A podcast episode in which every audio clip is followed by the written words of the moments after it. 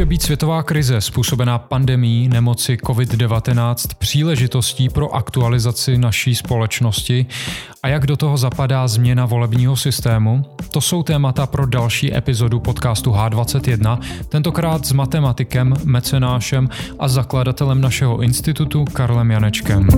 Takže Karle, vítej na domácí půdě institutu H21. Díky, že jsi udělal čas eh, na nás i po té slackline, co si zvenku natáhl a cvičil.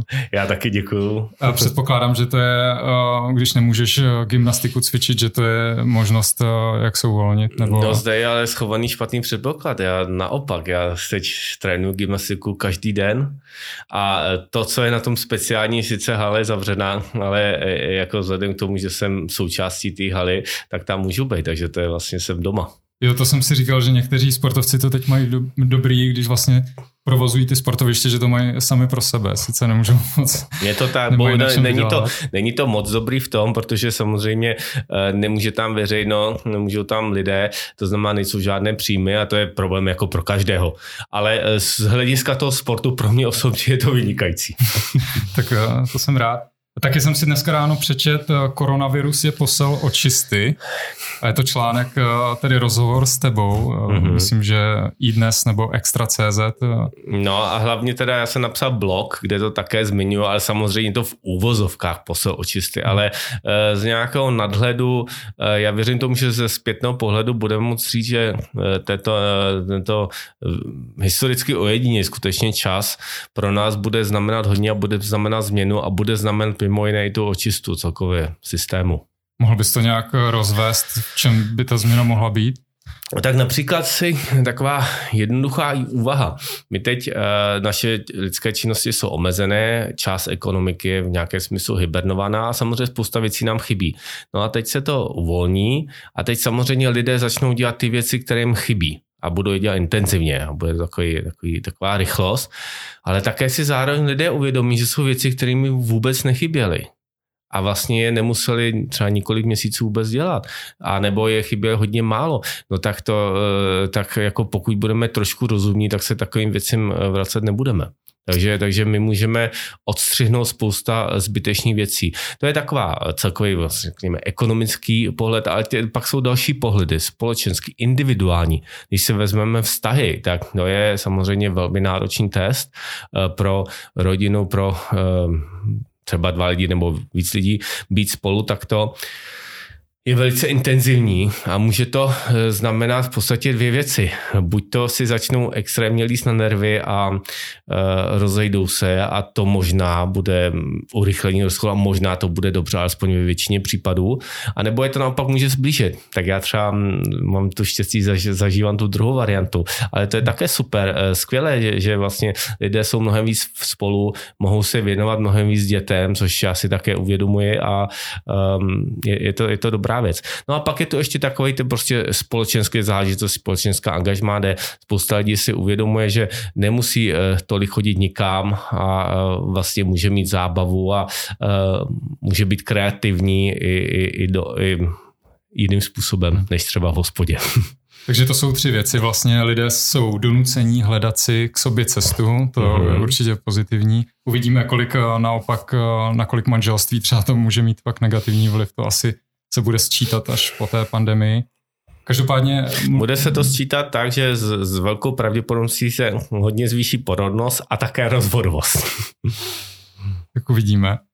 Ale mluvil jsi teda o věcech, které jsou, um, které jsou jako nadbytečné, které si možná uvědomíme, že není třeba dělat Uh, můžeš to konkretizovat a komu to pak má prospět? Jde no tak uh, určitě spousta byrokratických nesmyslů. Jo, já věřím tomu, že a to, co jsme viděli vždycky, eh, spousta úkonů, požadavků, eh, které se musí dělat, jsou vlastně k ničemu. A eh, tím, že se nebudou dělat, tak já doufám, že lidé se nebudou chtít k tomu vracet. To znamená, byrokraci například by mohlo ubít. No ale pak bude také spousta věcí, které se lidi jsou, myslí, že jsou důležité. Je to jistý druh činnosti, které v nějakém smyslu člověk stráví času, dělání něčeho. A teď to nechci říkat konkrétní případ, to může být u každého individuální. No ale eh, tím, jak to nebude, tak prostě si zjistí, že to zase tak důležitý není, nebo že to je mnohem, mnohem méně důležitý, než si, než si lidé mysleli a to je, to je prostě skvělá příležitost. Já jsem měl z té pandemie právě nejdřív takový jako stresový pocit, že jsem si říkal, prostě ten klasický asi, že je to jako hrůza. Ale právě pak jeden den to na mě taky jako dolehlo, úplně se ty pocity otočily a říkal jsem si, no, že člověk má možná konečně šanci se nějak zastavit a přehodnotit eh, to, co doposud dělal Akorát, co když jako může se stát, že vlastně pandemie pomine a zase se vrátíme do těch starých obrátek, do toho starého systému. To by bylo trochu smutné. Já doufám, že to se nestane. A, a, a je to, já spíš si myslím, že vlastně a, t, současná doba eh, lidi vlastně nutí ke změně, nutí k tomu jít mimo svoji komfortní zónu, něco, co by dobrovolně neudělali. Ale poté, co to udělají, poté, co jdou mimo tu svoji komfortní zónu, tak zjistí, že spousta věcí je mnohem lepší, tak se nebudou chtít eh, stavit k tomu starému. Je totiž tady o jeden takový eh, základní psychologický aspekt lidské povahy, že lidé se bojí změn a nechtějí změny. A za každou cenu většina z nás trvá na tom starém, nejsou, nejsme otevření změnám. No a když nás to donutí, tak eh, vidíme, že ty změny jsou lepší. Respektive eh, platí dokonce to, že většina lidí není ochotná ke změnám, i když je jasné, že ta změna bude lepší že to je takzvaná arbitra, že to může být pouze lepší, tak lidé stejně tu změnu nechtějí. Takže uh, uh, nevěřím tomu, že by se to vrátilo do starých kolejí, to je, kolejí, to je velmi málo pravděpodobné. Um, samozřejmě je k tomu potřeba to, aby ta změna byla dostatečně silná. Kdyby možná teď by bylo ještě brzo, možná potřebujeme ještě pár týdnů s těmito omezeními, aby, abychom si to uvědomili. Mm-hmm. No, mně napadá taky to, že vlastně ta vládní opatření, ta jako restrikce vlastně, nařízení, různé zákazy, že naopak teď je na nás takový tlak, aby jsme se jako neměnili, spíš jako abychom uh, ustoupili, tak kde potom přijde ta síla pro tu jako velkou změnu? Uh, no, uh, vládní restrikce eh, opatření jsou samozřejmě velmi eh, složité věci, kterých je, které je potřeba podrobovat tím největším analýzám a ty největší kritice, aby nebyly zneužity. No ale eh, to, že, to, že lidé se nutí k tomu dělat jiné věci, nebo to, to není tak, že by se, že by se lidé nutili k tomu nedělat nic. Takže um, lidé začnou více pracovat online, začnou více komunikovat online, což je také skvělá příležitost.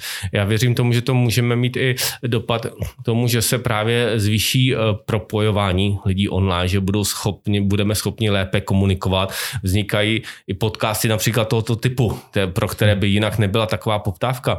A uh, umožní to vlastně i lepší informovanost napříč společností a uh, snad to umožní i to, Eh, vlastně eh, zmenšit, zmenšit tu hrůzu fake news, to, co je hrůza dneska. Protože pokud lidé budou více komunikovat osobně, eh, jako například rozhovory tohoto typu a tak, tak ty fake news jsou mnohem těžší. Problém, problém je, že eh, vlastně problém Facebooku a podobných eh, sociálních sítí je tom, že eh, k lidem se dostávají systematicky pouze informace, které podporují jejich vlastně názor a informace, které zvyšují extremistický pohled. To je proto, aby to zaujalo, to je proto, aby více klikali. To není nějak špatný, to není účelově vymysleno špatně, ale čistě eh, tím, že se snaží eh, Facebook maximalizovat zisk, tak eh, funguje způsobem, který tu společnost devastuje. A já jsem slyšel odborný názor zrovna nedávno, že vlastně zaplacená fake news z Ruska a z Číny jsou zlomek té škody, co způsobuje Facebook. Facebook. Takže děje se to, že lidem jsou servírovány selektivní selektivně vybrané informace, které jsou navíc ještě dovedené do extremismu, aby víc zaujali a e, rozděluje se společnost. Lidé se vyhrocují více a více v té své bublině. A e, to je problém vlastně pasivních komunikací. A pokud lidé začnou komunikovat aktivně, více se domluvat, e, více přes sociální sítě, přes více skupin, tak to bude trend proti, proti. Tak to, bude, tak to může být zásadní zlepšení. Takže konkrétní příklad, eh, teď když máme karanténu, eh, tak lidé se jako víc prostě seznámí s tím, jak eh, ty sociální média fungují, Více se seznámí, mají víc času, obvykle, takže se kouknou na víc pořadů. A když se bude kouknout, když se lidé budou eh, dívat na pořady, co ostatní hovoří a můžou s nimi i diskutovat, dějí se teď, otvírají se diskuzní skupiny, nejrůznější diskuzní skupiny, které jsou eh, zajímavé, tak eh, ty lidé jsou přímo v kontaktu s protěžkem a budou i v kontaktu s lidmi, s kterými nebudou úplně souhlasit, ale budou si moct ty svoje pohledy vyjasnit a argumentovat, což je mnohem, mnohem lepší, než když se k tím dostane na Facebooku manipulativní článek, na nic jiného nemají čas, dostane se nějakým extrémním titulkem, na který teda oni kliknou, potvrdí se částečně jejich názor, částečně, že je extrémní a nevidí ten názor opačný. Takže to je, to je velký, obrovský, to byl obrovský problém sociálních sítí do dneška a koronavirus tomhle má velkou šanci pomoct. A ještě teda další věc, která samozřejmě bude potřeba do budoucna, kterou to také může nakopnout, že si lidé, eh, jak si zlepší komunikaci, tak budou tvořit i jiné sociální sítě. A my jsme, to je jeden vlastně z myšlenek institutu H21, který jsme zatím nerozvinuli ještě do větších detailů, ale vytvořili sociální sítě, sítě, které budou eh, fungovat na jiných algoritmech eh, než je algoritmus Facebooku. To znamená ne maximalizace zisku, ale maximalizace jiných uh, užitkových, uh, jiných um, objective function, účelových funkcí, eh, maximalizace užitku společnosti a eh, maximalizace kvality komunikace. Takže tomu se, eh, věřím tomu, že vlastně tento katalyzátor otevře i tento prostor. Hmm. Tady v institutu máme lidi, kteří se zabývají projektem Společná řeč, kde právě ty si to naznačil, že jde o ten problém vlastně sociálních bublin, kdy lidé z různých koutů společnosti nezvládají spolu navázat eh, nějaký rovnocený vztah nebo vlastně vůbec vzájemné pochopení vázne. A takže to by mohl být tedy jeden z těch příznivých, tak to vidíš ty, efektů této pandemie, že lidé k sobě najdou. Co ano, věřím tomu, že bude a že to bude jeden z těch silných aspektů. A překvapivě pro mě teda, já jsem předpokládal, že spíš eh, to bude přesto, že lidé budou chtít pomáhat bližním jako v tom reálném světě, když to řeknu takhle, jako zanést nákup babičce, aniž bychom se potkávali až moc na blízko ano, a tak dále. Ale teda ty tvrdí, že i skrz ty diskuzní nějaká... I skrz ty diskuzní, ale to co, to, co jsi řekl, ano, to jsem nezmínil a to samozřejmě platí také. Je extrémně pozitivní, psychologicky z každého pohledu, že si lidé eh, uvědomí to, jak je důležité někomu pomoci a spousta lidí pomáhá. Mluví se o tom, lidé mají možnost přispívat, přemýšlí o tom a to prostě tu společnost posouvá velkým způsobem. Takže ta uh, schopnost solidarity a vlastně jistého kolektivního vědomí a kolektivní spolupráce je, je opět extrémně důležitý aspekt. Takže ten bych řekl, že je podobně silný, ano. Takže oba tyto aspekty jsou srovnatelné síly. Podle mého názoru samozřejmě uvidíme, jak to bude budoucnost. Pozitivní efekt, eh, mluví se také o pozitivním vlivu na životní prostředí. Eh, já nevím, jestli je to už jako měřitelné, že by opravdu docházelo, že trošku tu planetu víc šetříme než do posud, ale... Pokud vím, tak měřitelné to je, ale nemám data, nejsem na toto odborník, ale již to, jak se ekonomika zpomala, tak se zlepšila eh, kvalita životního prostředí a opět, až se vrátíme víc do, do normálu, tak nemusíme startovat všechno zpátky. No, můžeme být, eh, můžeme ubrat těch 21% nebo možná i víc eh, z toho, co děláme a co škodí. Eh, hodně lidí mluví o tom, že vlastně tady řešíme pandemii, ale přitom problémy globálního oteplování nebo teda klimatické změny přesněji, že jsou závažnější. Tak jsem si říkal možná, že když přijde nějaká krize právě spojená ve spojitosti s s klimatickými změnami, že už budeme možná lépe připraveni, protože už eh, ta naše generace už bude také zvyklá na nějakou krizi, tady mm-hmm. tu mhm. koronavirovou, a třeba se nám podaří eh, problémy právě s eh, životním prostředím řešit nějak efektivněji. Ano, já s tímto pohledem souhlasím, protože pokud bychom tu realitu vzali čistě racionálně, tak tento koronavir ehm, není nic hrozného. A teď samozřejmě mluvím z nějakého nadhledu. Teď nech, je mi jasné, že když umírají lidé, je to smutné a když umírají naše rodiče nebo prarodiče, tak, tak to je velké neštěstí. Ale když to vezmeme skutečně z nadhledu, tak ty procenta nejsou nic děsného. Mnohem víc lidí se zabije v autonehodách. Umírají mnohem, řádově více lidí umírají na jiné nemoci, třeba eh, nemoci srdce a tak dále. Tak to, je, to jsou více jak řád, víc lidí. Eh, lidé umírají i na obyčejnou chřipku a tak.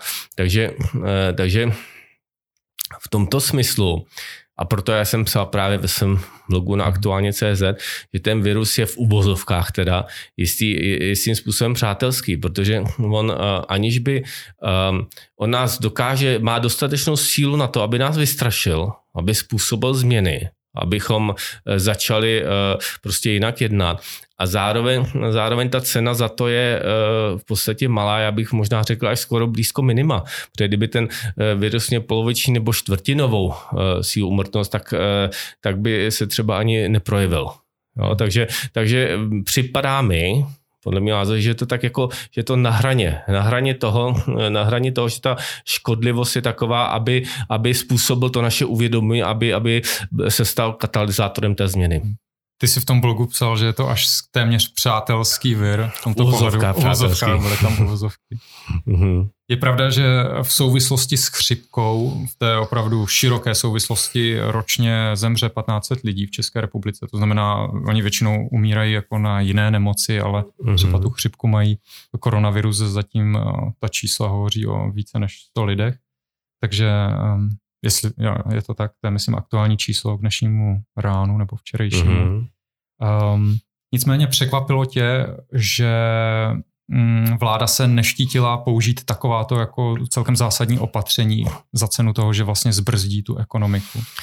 No, ten racionální postup v tomto případě eh, je takový, abych, aby, nám, aby, jsme, eh, eh, aby nám nedošly eh, kapacity, medicínské kapacity. To je to klíčové. Proto se odděluje nástup toho vrcholu. Kdybychom byli připraveni na podobné kalamity, tak by bylo úplně to nejlepší nechat to volně, ať se to co nejrychleji dostane prostě do pří společností s výběrou karanténu, se speciální karanténou pro ty ohrožené lidi. Tam by nastal velmi rychlý spák, který by rychle pominul. Bohužel realita taková, že na to nejsme připraveni. Překvapilo nás to globálně. A tím pádem by spousta, tím pádem by mohl nastat, nebo nastat by pravděpodobně scénář Itálie a to nechceme samozřejmě. Takže proto radikální opatření jsou racionální, ale jsou racionální pouze opravdu krátkodobě. A co je naprosto klíčové, eh, ty opatření hlídá, já už jsem to zmínil, podrobovat největší skrutině a kritice eh, občanské společnosti, protože veliké nebezpečí je, aby se takováto opatření eh, nepřeklnula do, do úbytku svobody aby, aby se nemohla se stát nástrojem zneužití eh, nejrůznější. A teď nemluvím pouze o České eh, republice, a mluvím globálně a samozřejmě víme příklad Maďarska. Takže eh, ty nebezpečí tady skutečně jsou. Že vlastně um, ten virus, nebo to, co se děje, je, já jsem to nazval biologická rozbuška, fascinující biologická rozbuška uh, procesu, který jsem před několika lety říká nebo připoje se stane a který nazývá sociální singularita 2.1 a to je ta globální změna společnosti.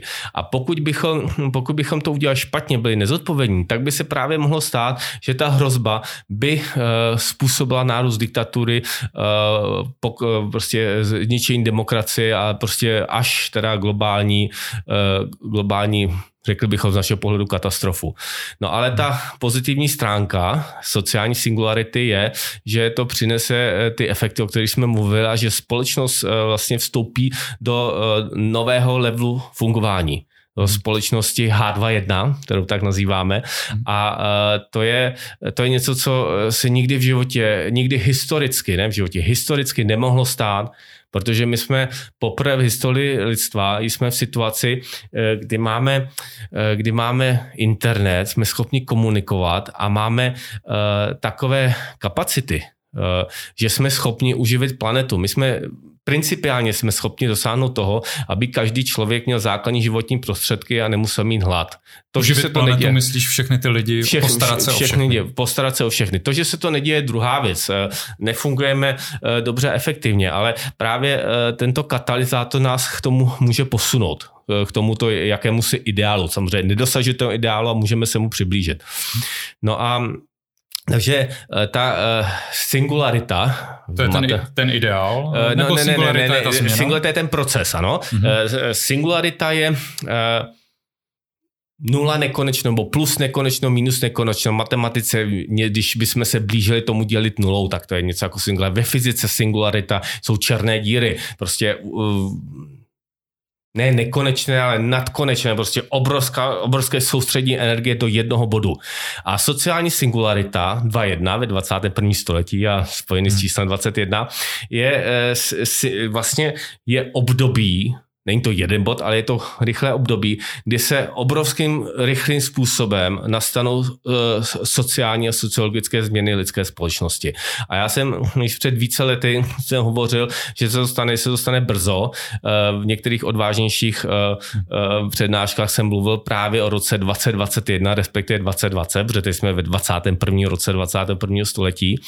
No a jsem v tomto smyslu jsem velmi příjemně, pozitivně překvapený, jak se to stalo. Protože já jsem neměl absolutně představu, jak se to může stát. Věřil jsem tomu, že se to stane nějakým způsobem, ale že bude takováto biologická rozbuška, tak to je eh, fascinující a řekl bych, že je to eh, přímo skvělá varianta. Nedovedu si představit eh, lepší verzi, jak by to mohlo nastat. Takže ty už si, si jistý, že koronavirus je právě tou rozbuškou pro tu změnu, velkou změnu já jsem si tím velmi jistý, ano. A, nebo respektive, eh, pokud by nebyla, tak by se mm, eh, musel, tak to bych musel připustit, že jsem se totálně mýlil, protože jako nenastanou dva takovéto singulární, ano, skutečně singulární speciální příklady, že by nastali během, během dvou let, to je, to je téměř výjimečné, ne, vy, vyloučené.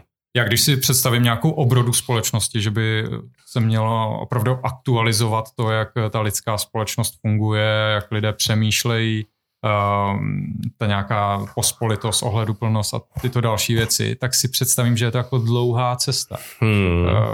Kam můžeme spět jako staletí. A no, ty říkáš, že je to jako rozbuška, že je, to bude ano, rychle. že to bude velmi rychle. A tvrdil jsem, přesně tohle jsem tvrdil před více lety, že to skutečně není dlouhá cesta, respektive ona by to, hypoteticky člověk by si mohl představit dlouhou cestu.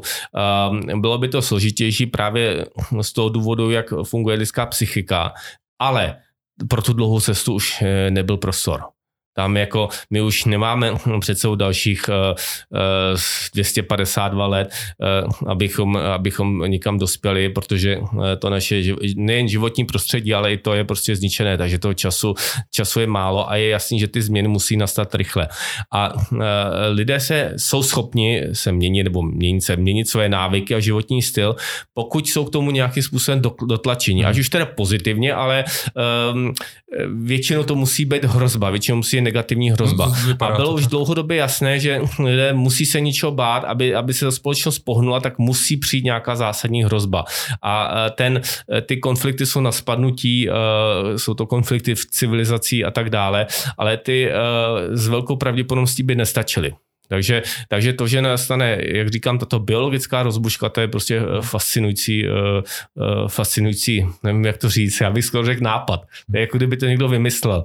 A je velmi pravděpodobné, že ten virus je, byl vytvořen člověkem. Nemyslím si, že by to někdo vymyslel a udělal ten virus proto, aby nastal sociální singularita 2.1, ale v nějakém smyslu...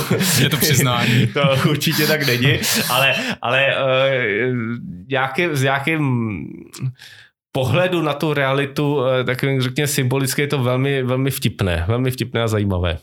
No ale bude to stačit opravdu ten koronavirus, protože to, co když se jako za dva měsíce vrátíme zase do normálu, jo, jestli je to jako dostatečná hrozba přeci jenom pro Samozřejmě to. nikdo nemůžeme vědět, jako, um, jak jsem mi říkal, do toho normálu se snad už nevrátíme. Může se ovšem stát, že to bude málo a že se vrátíme blízko tomu, co bylo předtím a že to nebude stačit. To, ano. co bylo před, jo. Eh, nebo jo, den, prostě, že ta, může se stát, že by se ukázalo, že ta hrozba není dostatečná. Já věřím tomu, že ne. A samozřejmě eh, tomu, eh, k tomuto přesvědčení mě eh, vede moje fil, osobní filozofie, kde jsem před nějakýma 12-15 lety si uvědomil, že věci se nedějou čistě náhodné. Já jsem před více jak 15 lety, já jsem byl 100% materialista z pohledu hmm. filozofického. Všechno je čistě náhodné. A, a dneska vím, že to tak není. Dějí se věci, které jsou mimo naše očekávání, dějí se synchronicity, jsou spojeny věci, které by zdánlivě spolu neměly souviset. A i proto věřím, že eh, tyto události jsou z nějakého vesmírného, řekněme, nadhledu um, ne třeba plánované nebo předurčené, ale že k ním uh, ta um, naše ta, ta lidská energie nebo ta energie našeho světa, že k ním, že k ním nějak dospěla, že to je taková ta, eh, ta, ta potřebná, ta rozbuška nebo ta potřebná hmm. změna a eh, že to není náhoda, že se to stalo tímto způsobem. A to samozřejmě, když člověk má tento pohled, tak pak může mnohem víc věřit tomu, že to dopadne dobře. Já mám ještě pocit, že bychom měli možná tak nějak vysvětlit, eh, co si představuješ pod tou novou společností, Human 21, je, uh-huh. je to správně? Ano. Uh, jako co bude přesně ta změna, když já prostě půjdu na nákup, jako budu chodit normálně do práce, budu chodit na nákupy, uh-huh. budu večer chodit uh, do hospody, jako co bude jinak přesně? Co bude jinak? Hm. Tak, tak kdybych měl říct, vypíchnout ten základní aspekt Human 21, tak jinak bude to, že lidé budou mnohem více vnímat hodnoty, lidské hodnoty a že budou mnohem šťastnější také a že si, že vlastně ta změna je donutí k tomu, aby si uvědomili, co, eh, co jim přináší štěstí. Že to není to eh, hnát se za nějakou mocí nebo krátkým úspěchem nebo mít lepší auto, ale to co, to, co člověku přináší štěstí, je to, že něco vytváří, kreativita a samozřejmě blíz, blízcí lidé. A když si toto uvědomí víc lidí, a někteří lidé již to ví a je jich víc a víc, ale zároveň spousta lidí si je právě hnána do toho druhého extrému nenávidět ostatní, tím rozdělování skupina, že vlastně už ten svět, už mm-hmm. před koronavirem koronavirem. Svět se jakýmsi způsobem eh, chodil nebo blížil se víc do extrému. Eh, společnost byla rozdělovaná, ale více lidí byly v tomto smyslu uvědomělí. No a teď eh, díky tomuto tlaku se, se mnohem víc lidí přesune z těch, kteří jsou proti těm druhým, kteří, kteří jsou rozděleni, se přesunou těm lidem, kteří pochopí, že e, smysl jejich života je třeba eh, vytvářet, třeba pěstovat něco nebo vytvářet něco.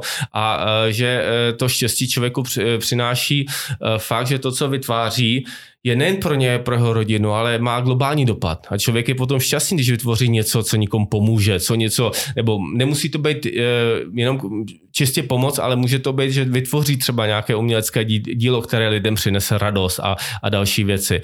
A to jsou prostě ty náplně, to je úplně jiná náplň života pro mnoho lidí. Se může prostě změnit jejich e, životní smysl. A když si vezmeme spojení s našimi moderními technologiemi a s tím, že e, není to tak, že to, co bylo v minulosti, v minulosti toto ani teoreticky nešlo, protože v minulosti to, aby 10% lidí nebo 12% lidí mohlo žít e, v pohodě, tak zbylí, zbylé lidi museli dřít a e, prostě na ně. A to už dneska neplatí pokud ty, to, co máme a to, co umíme, pojmeme dobře. Eh, my jsme schopni zapojit stroje, eh, máme technologie, o kterých se často eh, nepoužívá ještě na veřejnosti. Jsme schopni používat umělou inteligenci. To znamená, lidé se mohou vymanit z těch z nutností dřít, a mohou vlastně náplň života člověka může být právě mnohem více ta kreativita. A je to poprvé v historii lidstva, kdy je nám to, kdy to můžeme teoreticky dokázat, díky tomu, jak jsme došli daleko ve vývoji. Nikdy dřív to nešlo.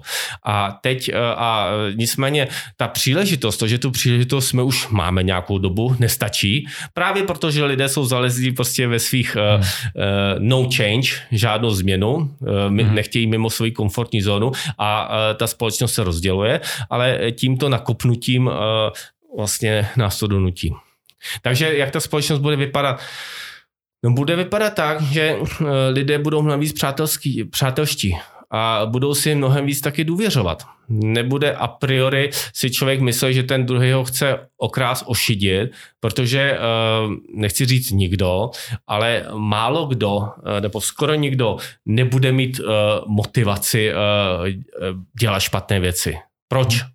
Ne, už, už pomine ta soutěž o tom, že um, to, co je eh, fabulace, že víc peněz znamená větší štěstí. Vůbec nemusí být pravda. Naopak, když má někdo eh, pro mnoho lidí, když to nezvládne, tak víc peněz je problém, protože je to prostě eh, pohltí a neví, co s tím. Uh, neznamená to vě, vě, větší moc má je víc štěstí, to rozhodně ne. Větší moc je víc odpovědnosti nebo větší vliv. To je víc odpovědnosti a pokud to člověk po, po, pojme zodpovědně, tak je to těžký a já mohu mluvit z osobní zkušenosti. Jako často by člověk radši prostě jel a někam se natáhl a byl v lese a e, prostě víc relaxoval tak e, to je teda e, ta změna. Takže ano, samozřejmě, budeme chodit na nákup, ale pravděpodobně bude i ten nákup, i veškeré služby budou mnohem více automatizované. Budeme schopni, budeme v situaci, kdy ty činnosti, které jsou velmi neatraktivní, budou moci dělat stroje a vlastně lidé budou mít opravdu H2.1 budou mít lidé skutečnou svobodu. A e, nechci říct, že budou moci dělat, co chtějí, ale svůj volný čas budou moci, svoji energii budou moci věnovat podle svého výběru. Neznamená to ovšem rovnostářskou komunistickou společnost, vůbec ne. Ano. Že každý si bude vědomý třeba svého místa, ale bude moci jako využít tu extra energii nějakým způsobem, který považuje za příjemný nebo uh, hodnotný, možná pro ano. zbytek té společnosti. Ano, a ono uh, bude se stírat rozdíl mezi tím, co je práce a co je volný čas. To, co, to, co bude mít tu největší hodnotu, je čas a pozornost člověka. A e, každý člověk e, v rámci svého času, to, co bude dělat, no tak bude věnovat svoji energii, svůj čas něčemu, což bude, může být zábava, a nebo to bude něco, e, něco, co vytváří, co je, čeho mají užitek i ostatní. No a samozřejmě, když někdo bude větší nadšenec a bude víc vytvářet pro ostatní, tak bude mít víc nárok na víc energie odinut nebo víc, řekněme, kreditu, nechci mluvit o penězích, hmm. ale bude mít prostě eh, nárok na to víc eh, konzumovat. Nebude to ale o jídle nebo o lepším autě, ale bude to o to, že samozřejmě budou vzácné statky. To znamená, eh, ne určitě dlouhou dobu ještě ne každý si bude moct zaletět na Mars nebo třeba do vedlejší sluneční soustavy, Jasně. ale někdo to třeba bude ano. pro, ty, pro některé. To bude jenom pro některé, takže vždy to bude tak, že budou v uvozovkách elity, ano, ale, hmm. ale úplně jiného druhu než dnes a uh, rozhodně z zmizí potřeba uh, prostě uh, válečných konfliktů a takových věcí. S čímž nechci říci, že najednou svět se otočí a všichni budeme žít šťastě. To je ten ideál v nějaké mm-hmm. limitě. Já třeba nad tím přemýšlím tak, že si dovedu představit, že ještě nějakou dobu, netriviální dobu budou takové černé puntíky na mapě země. Uh, typu třeba, nemusí to být, ale může to být typu třeba Severní Korea nebo mm-hmm. jiné diktatury, jo, kde prostě bude uzavřený systém, kde eh, nějaký diktátor to bude mít pod kontrolou a nepustí lidi ke svobodě. A bude to trvat a může to trvat, než umře, nebo tam může to trvat ještě díl, než se to skutečně otevře. Časem se to pravděpodobně stane. Nicméně eh, demokratické země a i my a eh, ti lidé, kteří jsou zodpovědní a kteří chápou hodnoty a chápou svobodu jako na vlastně vrcholu hodnot, tak, tak pomůžou tomu, aby tohle byly minima, aby ta velká většina společnosti uh, došla k té svobodě a uh, k celkové svobodě. No a pak tady samozřejmě máme ještě eh, Čínu a tak dále, to je na jinou diskuzi. Nebo můžeme, možná se může v této diskuzi k tomu dostat. Já přemýšlím, jestli vlastně to lidem bude vyhovovat, protože um, ta svoboda Eh, ne každý je na to zvyklý, vlastně hledat si sám smysl života a smysl toho, co vytvářím. Možná přemýšlím, že někomu jako vyho- vyhovuje, když eh, má nějakou autoritu nebo někoho, kdo mu jako říká, jak má vlastně naplnit mm-hmm, ten svůj volný mm-hmm, čas. Děkuji za tu poznámku, to je velmi dobrá poznámka. Eh, ta svoboda zahrnuje i svobodu nemít svobodu. Ano. Takže a, eh, a jsou lidé, a je jich určitě eh, hodně, jsou lidé, prostě, kteří chtějí mít nějakého guru, někoho, ke, ke komu zlíží a to existuje i dneska, existují uh, guru různého druhu a uh, lidi uh, k ním jezdí uh, na to, aby k ním hovořil, aby jim dali nějakou energii nebo jim jak se řekne, blest prostě a, a tak dále. To se děje a to, a to je v pořádku a to se může, může dít, takže je naprosto v pořádku, že společnosti H21 budou prostě osobnosti, kteří budou něco jako guru, budou mít za sebou desítky nebo stovky nebo možná i tisíce lidí, kteří budou uh, je, uh, jim naslouchat a budou ve své činnosti se snažit dělat to, co chce ten guru. Ano, to je v pořádku. A ten mhm. guru může být fajn člověk, eh, takže ta jeho skupina bude kreativně podporující, anebo to samozřejmě nemusí být eh, skvělý člověk. A, eh, a může nějakým globálu, řekli bychom třeba krátkově škodit, ale nechci tady hodnotit tímto způsobem. No ale mm, jako to je v pořádku. Já netvrdím, že ve společnosti H21 každý bude kreativní, no, nikdo nebude škodit. Určitě se to může stát, ale nicméně ta svoboda bude v tom, že lidé se budou moc přemysťovat. To, že člověk člověk najde to, co ho naplňuje, tak to se může změnit za pár let. Ano? Takže e, někdo, kdo bude třeba e, členem nějaké e, skupiny, komunity, která velebí nebo obdivuje nějakého guru, tak prostě ten člověk zase může jít potom dál. Takže uh, tak uh, důležité je, že lidé se nemusí bát, nemusí se bát toho, že najednou by byli v nějakém prostoru a nevěděli, co dělat a museli, museli si něco vybrat. No, to, to, možnost tady uchytnout se nějaké kotvy a nikoho, kdo jim poradí, ta tady určitě bude. Já právě přemýšlím, že vlastně ty hodnoty, co jsi, co jsi mi říkal, jako to, že budeme odpovědní k ostatním a, a tak dále, Přišlo mi to jako taková jako venkovská Souhlasím. moudrost možná a že jestli by náhodou eh, lidi jako nepotřebovali to mít někde sepsané jako uh-huh. v minulosti prostě u náboženství v Bibli, v Koránu, uh-huh. něco podobného. Jestli každý ví, jako kde hledat tu ideální společnost. Rozumím, rozumím a souhlasím. To, to jak jsem to řekl, eh, to zní eh, jako nerealisticky v každém, eh, z, z pohledu každého individuálního případu. Já jsem mluvil z nějakého no, tom celkovém pohledu a uh, určitě ano, uh, není to tak, že každý člověk bude muset přemýšlet nad tím, jak je zodpovědný a tak dále. No, určitě budou, bude spousta lidí, kteří prostě budou mít uh, tu svoji činnost, něco, co je baví, nějakým způsobem budou uh, svůj čas, svoji energii něčemu přispívat. Uh, a uh, jak říkám, mohou to být uh, právě skupiny, které se napojí na uh, buď to jednotlivce, které budou, kterou budou podporovat, anebo třeba na něco, jako bychom řekli, politická strana, no to nebude politická strana, to může být zájmový klub, bude prostě skupina hmm. lidí, kteří sdílí uh, určitý názor, určité hodnoty, jakoby hodnoty dalšího, uh, dalšího řádu, tak a ty lidé budou spolupracovat a budou uh, nějakým způsobem, uh, někdo to bude víc takovou skupinu, nebo, nebo může, nemusí to být jeden člověk, ale skupina lidí bude víc nějakou skupinu. A vlastně každý z nás si bude moct svobodně vybrat, čemu bude věnovat tu svoji pozornost. Může hmm. být členem uh, více skupin, ano, a to mohou být zájmové kroužky. Ano, tady už se vlastně stírají rozdíly, jestli to, jestli budeme mít uh, um, zájme, zájmové skupiny, nebo filozofické skupiny, nebo náboženské skupiny.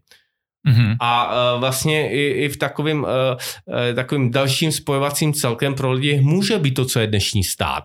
Já se domnívám, že třeba význam státu uh, bude klesat, ale lidé se budou chtít uh, hlásit, a to je dobře, a budou se hlásit ke svému kulturnímu odkazu. Takže uh, budou lidé, a doufáme, že jich bude více než 10 milionů, kteří se budou hlásit České, České republice o Česku. A mohou být různě po světě. Hmm. Ano, to je, je také úplně skvělá věc, že díky těm technologiím, které máme, tak prostě padají bariéry díky tomu, že lidé budou víc komunikovat takhle online, tak ty bariéry se ještě dále snižují. Takže, takže vlastně jeden člověk eh, na jednom kousku planety může být členem nejrůznějších skupin, který mají třeba centra eh, různě, eh, různě na Zemi.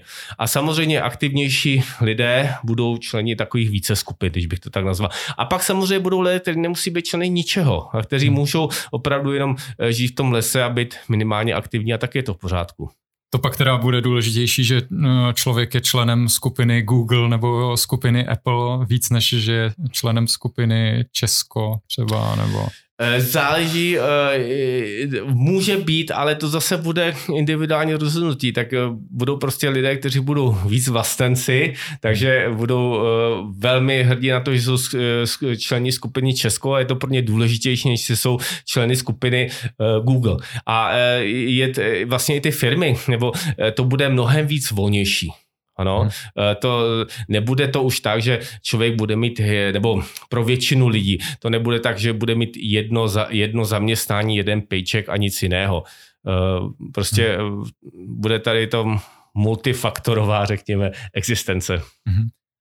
Uh, a to by teda všechno mělo přinést nějaká světová krize. Ty říkáš, že už by to um, mohlo být vlastně relativně brzo uh-huh. následky vlastně této epidemie, ano, pandemie. Já myslím, že ano.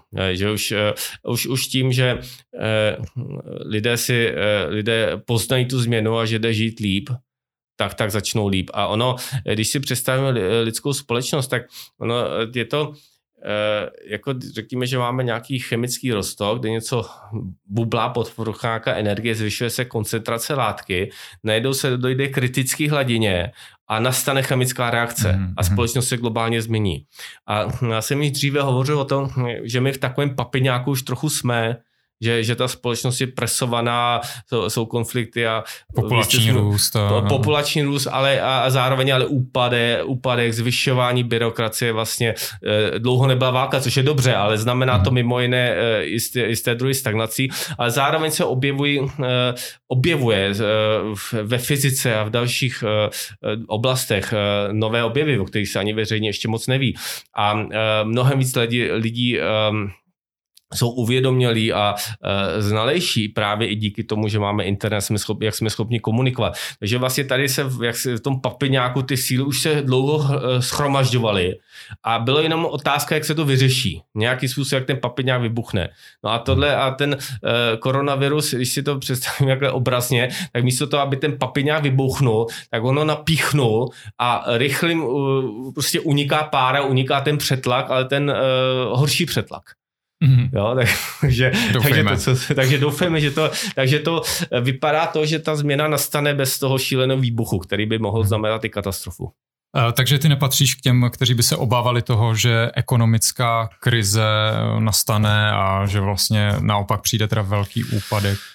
Ekonomická krize nastane, tak jak definujeme určitě ekonomickou krizi, respektive už nastala, protože uh, úpadek uh, nebo snížení HDP bude zásadní. Ale když se podíváme na historické ekonomické krize, tak tady je jeden zásadní rozdíl. Kdyby jsme vzali třeba krizi 30. let, tak to byly strukturální problémy celé společnosti, které jednou eh, vybuch ten papiňák, tam to byl skutečně natlakovaný papiňák, který jednou vybuch eh, krache na burze, ale ten, ten výbuch byl způsoben tím, že ta společnost byla špatně nastavená. Je, skutečně ekonomicko nefungoval a bylo potřeba potom mnoho let, abychom se z toho vyhrabali. Když to tady, eh, to, to tak ekonomicky nebylo. Tady se stalo to, že my jsme z důvodu, řekněme, ochrany lidských životů, jsme dobrovolně částečně se hibernovali ekonomiku a způsobili teda už teď způsobili pokles a, a krizi, ale ta, um, ta uh, krize, po té, co se to uh, uvolní zpátky, uh, tak ta krize může, může hodně rychle odeznít. Ano, to znamená, ta ztráta je, akcie klesly o nějakých kolik, 3300, 2,5, 25% třeba, ještě, ještě trochu v extrému ještě víc. A Eh, to, to je sice pravda, ale uh, pokud se nám to podaří dobře vyřešit, tak ten náskok zpátky může být rychlý. Hmm. Mnohem, mnohem rychlejší než těch strukturálních uh, krizí, jako by třeba 30. let. Jsi psal raketový v tom, myslím. Může tom být blogu. dokonce raketový až. A on dokonce, uh, kdybychom to, to čistě ekonomicky, tak to může rychle překonat to, co bylo předtím. Právě proto, že odstraníme spoustu těch nesmyslů, byrokracií a tak dále. Že, že začneme být efektivnější. Takže vlastně něco, co je propad, bleskový propad, tak, uh, tak uh, nějakou podobu krize bude trvat, ale pak to může vystřelit nahoru a vlastně můžeme se dostat ještě o kus vejš, než jsme byli předtím. Mm-hmm. O hodně vejš. A to je právě H2.1. Tvých ekonomických aktivit uh, se to nějak dotýká, ta krize? Nebo ta situace současná pandemie? No, tak dotýká se každého, takže samozřejmě i mých aktivit. Na druhou stranu mé primární činnosti a aktivity nespočítají, nejsou ekonomické, to je pouze minimum mého času. Moje primární jsou je volební systém, tedy Institut H21, nadace a také hlavně nadace Science 21, které se zatím tolik neví. A e, nějaké biznisové aktivity mám, kterým se aspoň částečně osobně věnuju. E, jedna z nich je třeba um, CB21 Pharma, eh, vyrábějící léčebné eh, produkty z léčebného konopí, ale to je zrovna oblast, která má štěstí. takže, takže to je dobře. No. Já bych se k tomu ještě dostal, ale eh, abychom nezapomněli možná na tu Čínu a její teda roli v současné pandemii. Uh-huh. Ty jsi na to nějak narážel? No, Čína je fenomén sám o sobě co se stane vlastně s Čínou? Ono, Čína je jakási ekonomicko-politická struktura, která je, eh, kterou můžeme hodnotit a ji hodnotím negativně v tom, že nerespektuje lidské svobody. To je prostě fakt. Na druhou stranu není to ale eh, diktátorství jednoho člověka. Je to jakási mocenská eh, struktura jedné politické strany. A je pravda, že Číňany, Číňani jako lidé jsou um, mnohem méně individualističtí a jsou mnohem blíž tomu, kdybychom si představili jako mraveniště, spolupracující mraveniště. Takže uh, ta, uh, vlastně ta, ta, ten čínský příběh, já si dovedu představit, že ta, ten čínský příběh může být uh, také cesta k H2.1, akorát, že z jiné strany. Ano, mm-hmm. takže eh, když uh, uh, Číňani jsou nekompromisně potlačí cokoliv, co by mohlo ohrozit ten celkový systém a obhajují si to tím, že to škodí celku, což s tím nemusíme ano. souhlasit, ale prostě to je jejich tvrzení. Nicméně pokud, pokud ta situace bude taková, že budou moci více a více uvolňovat a samozřejmě bude tlak západu o svobodných zemích, ale lidé budou chápat, že jako má svoboda hodnotu, tak si dovedu představit, že i ten čínský systém systém postupně a, a vlastně se z efektivní ekonomik a takhle, o kterém jsme jich hovořili, uh, může začít, konverg, uh, může začít se uvolňovat a dokonvergovat uh, vlastně i ke svobodě nějakým nenásilným a postupným procesem, a který hmm. opět může být poměrně rychlý. Takže, já Takže bych... by nešlo o žádnou revoluci, kdyby jako ano. lid se vzedmul proti já, té vládnoucí Já si nemyslím, že ta uh, změna v Číně by mohla přijít nějakou revolucí. Já myslím, že to bude tlakem, uh, soustředěn tlakem jak vnitřním, tak ale i vnějším. A to je samozřejmě také naše zodpovědnost, abychom motivovali i Číňany ke svobodě. Ale prostě je to a bude to ekonomická velmoc a já věřím tomu, že tím, že to není jeden vládce, ale je to prostě uh, oligarchická struktura, je to vládnoucí strana. A ti lidé, kteří mají moc, tak jsou samozřejmě eh, horší i lepší, ale tím, že to je vlastně eh, jakási kolektivní síla, tak může, může nastoupit cestu ke svobodě a postupné, postupné uvolňování až dojít k tomu svobodě, což eh, vlastně eh, do, došli bychom k H2.1 vlastně z jiné strany, eh, z jiného směru. A důležité zde je, že to není pouze ten čínský směr, protože kdyby to měl ten pouze čínský a nebyl žádný tlak, tak by tomu nedošel z největší pravděpodobnosti. Ale tím, že tady budou vlastně více ohnisek cest nebo více, více stůl a primární je ta cesta svobody, kterou máme my, tak věřím tomu, že budeme a budeme fungovat, ano, nemůžeme, je těžko, je těžko mm, přesvědčit eh, Čínu, že západní eh, demokracie je skvělá, kdy, když prostě spousta věcí moc nefunguje a, a třeba konkrétně reakce na koronavirus v Číně funguje líp než u nás. Eh, to je asi lze říct. Reakce myslíš teď? Myslím teď opatření třeba, opatření, eh, že to je ta, ta společnost, nebo to ten systém má svoje výhody tím, že to je uh, centralizované. No ale... Uh, Pokud to, teda Čína uvádí jako přesná nějak čísla nebo z daty zprávy z Číny jsou jako Samozřejmě, ale kdyby byly uh, neúplně správné, je, je celkem přirozené, že systém, který je víc pod kontrolou, dokáže v nějakém smyslu v krizi krizi líp reagovat. Že eh, vlastně demokratický svobodný systém je v tomto smyslu méně pružný. To je prostě fakt, jako hmm. nemůže být všechny výhody. No ale eh, eh, jak nastoupíme cestu k H2.1, tak budeme to motivací, protože ta společnost bude fungovat mnohem líp. I demokracie, zvolení systém D2.1 samozřejmě bude fungovat mnohem líp. Ano a pak, když budeme moct říct, podívejte se, my máme, daří se nám, je to skvělé a navíc máme tu svobodu a oni teda tím pádem tam dojdou také. Zatím mi připadá, že jsi optimista úplně jako ve, ze všech směrů. Jako, že... Uh, tak uh, asi jo, ale je to, je to něco, o čem jsem přesvědčen, ale neznamená to, že bych si myslel, že to nutně musí dopadnout dobře. Jako ty rizika tady jsou a to jsem říkal vždycky. Uh, já myslím, že záleží prostě uh, na nás třeba uh, na každém, kdo je schopen něco udělat a nejvíc na těch lidech, kteří, kteří eh, jsou schopni kvalitně pracovat a komunikovat a uh, šířit myšlenky a tak. A já věřím tomu, že Institut H21 je také důležitou součástí té změny.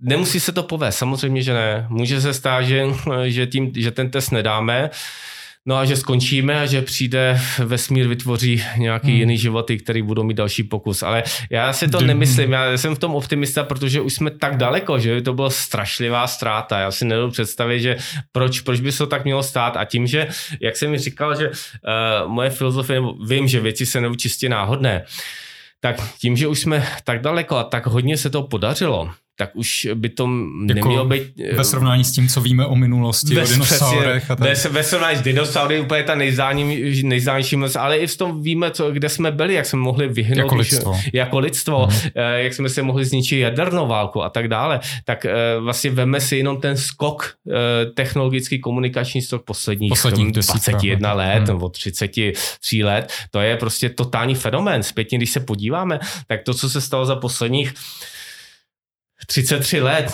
je, uh, nebo ještě míň, 21 let je, je to, co se stalo s, s technickou za posledních 200 let a to posledních 200 let je to, co byly předtím tisíce let. Ano, takže ta akcelerace je úplně obrovská. A ty rizika jsou i jasný, jak se to může totálně skolabovat, ale zároveň je jasný, že tu šanci máme a že ta šance je dobrá. A tím, že už to jde takhle rychle, že jsme došli takhle daleko, tak prostě tomu věřím. Dávám šanci, dávám 96%. tak eh, doufíme, že 4% Samozřejmě ty rizika, ty 4% tam jsou. Tak upřímně, kdybych si dělal, nějak, nějak mohl sadit, což nejde, že jo, pokud je prohraje, tak je to stejně konec, ale kdybych měl uh, se snažil hodnotit nějaký férový pravděpodobnosti, tak bych to dal takhle 96 na, na 4. tak super, to, to mám hned lepší pocit. To. Říkali jsme vlastně, jak by měla vypadat ta ideální společnost podle tebe. Eh, co ti chybí v té naší současné společnosti nejvíc? Hmm. Zatím se trošičku zamyslím. těch, těch věcí chybí hodně.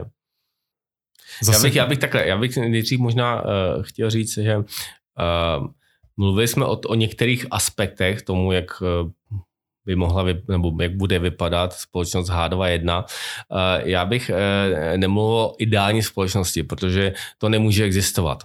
Vždycky ne, nikdy nemůžeme dosáhnout ideálu, vždycky můžeme nějakou vizi, co je, co je prostě dobrý a k tomu se přiblížit.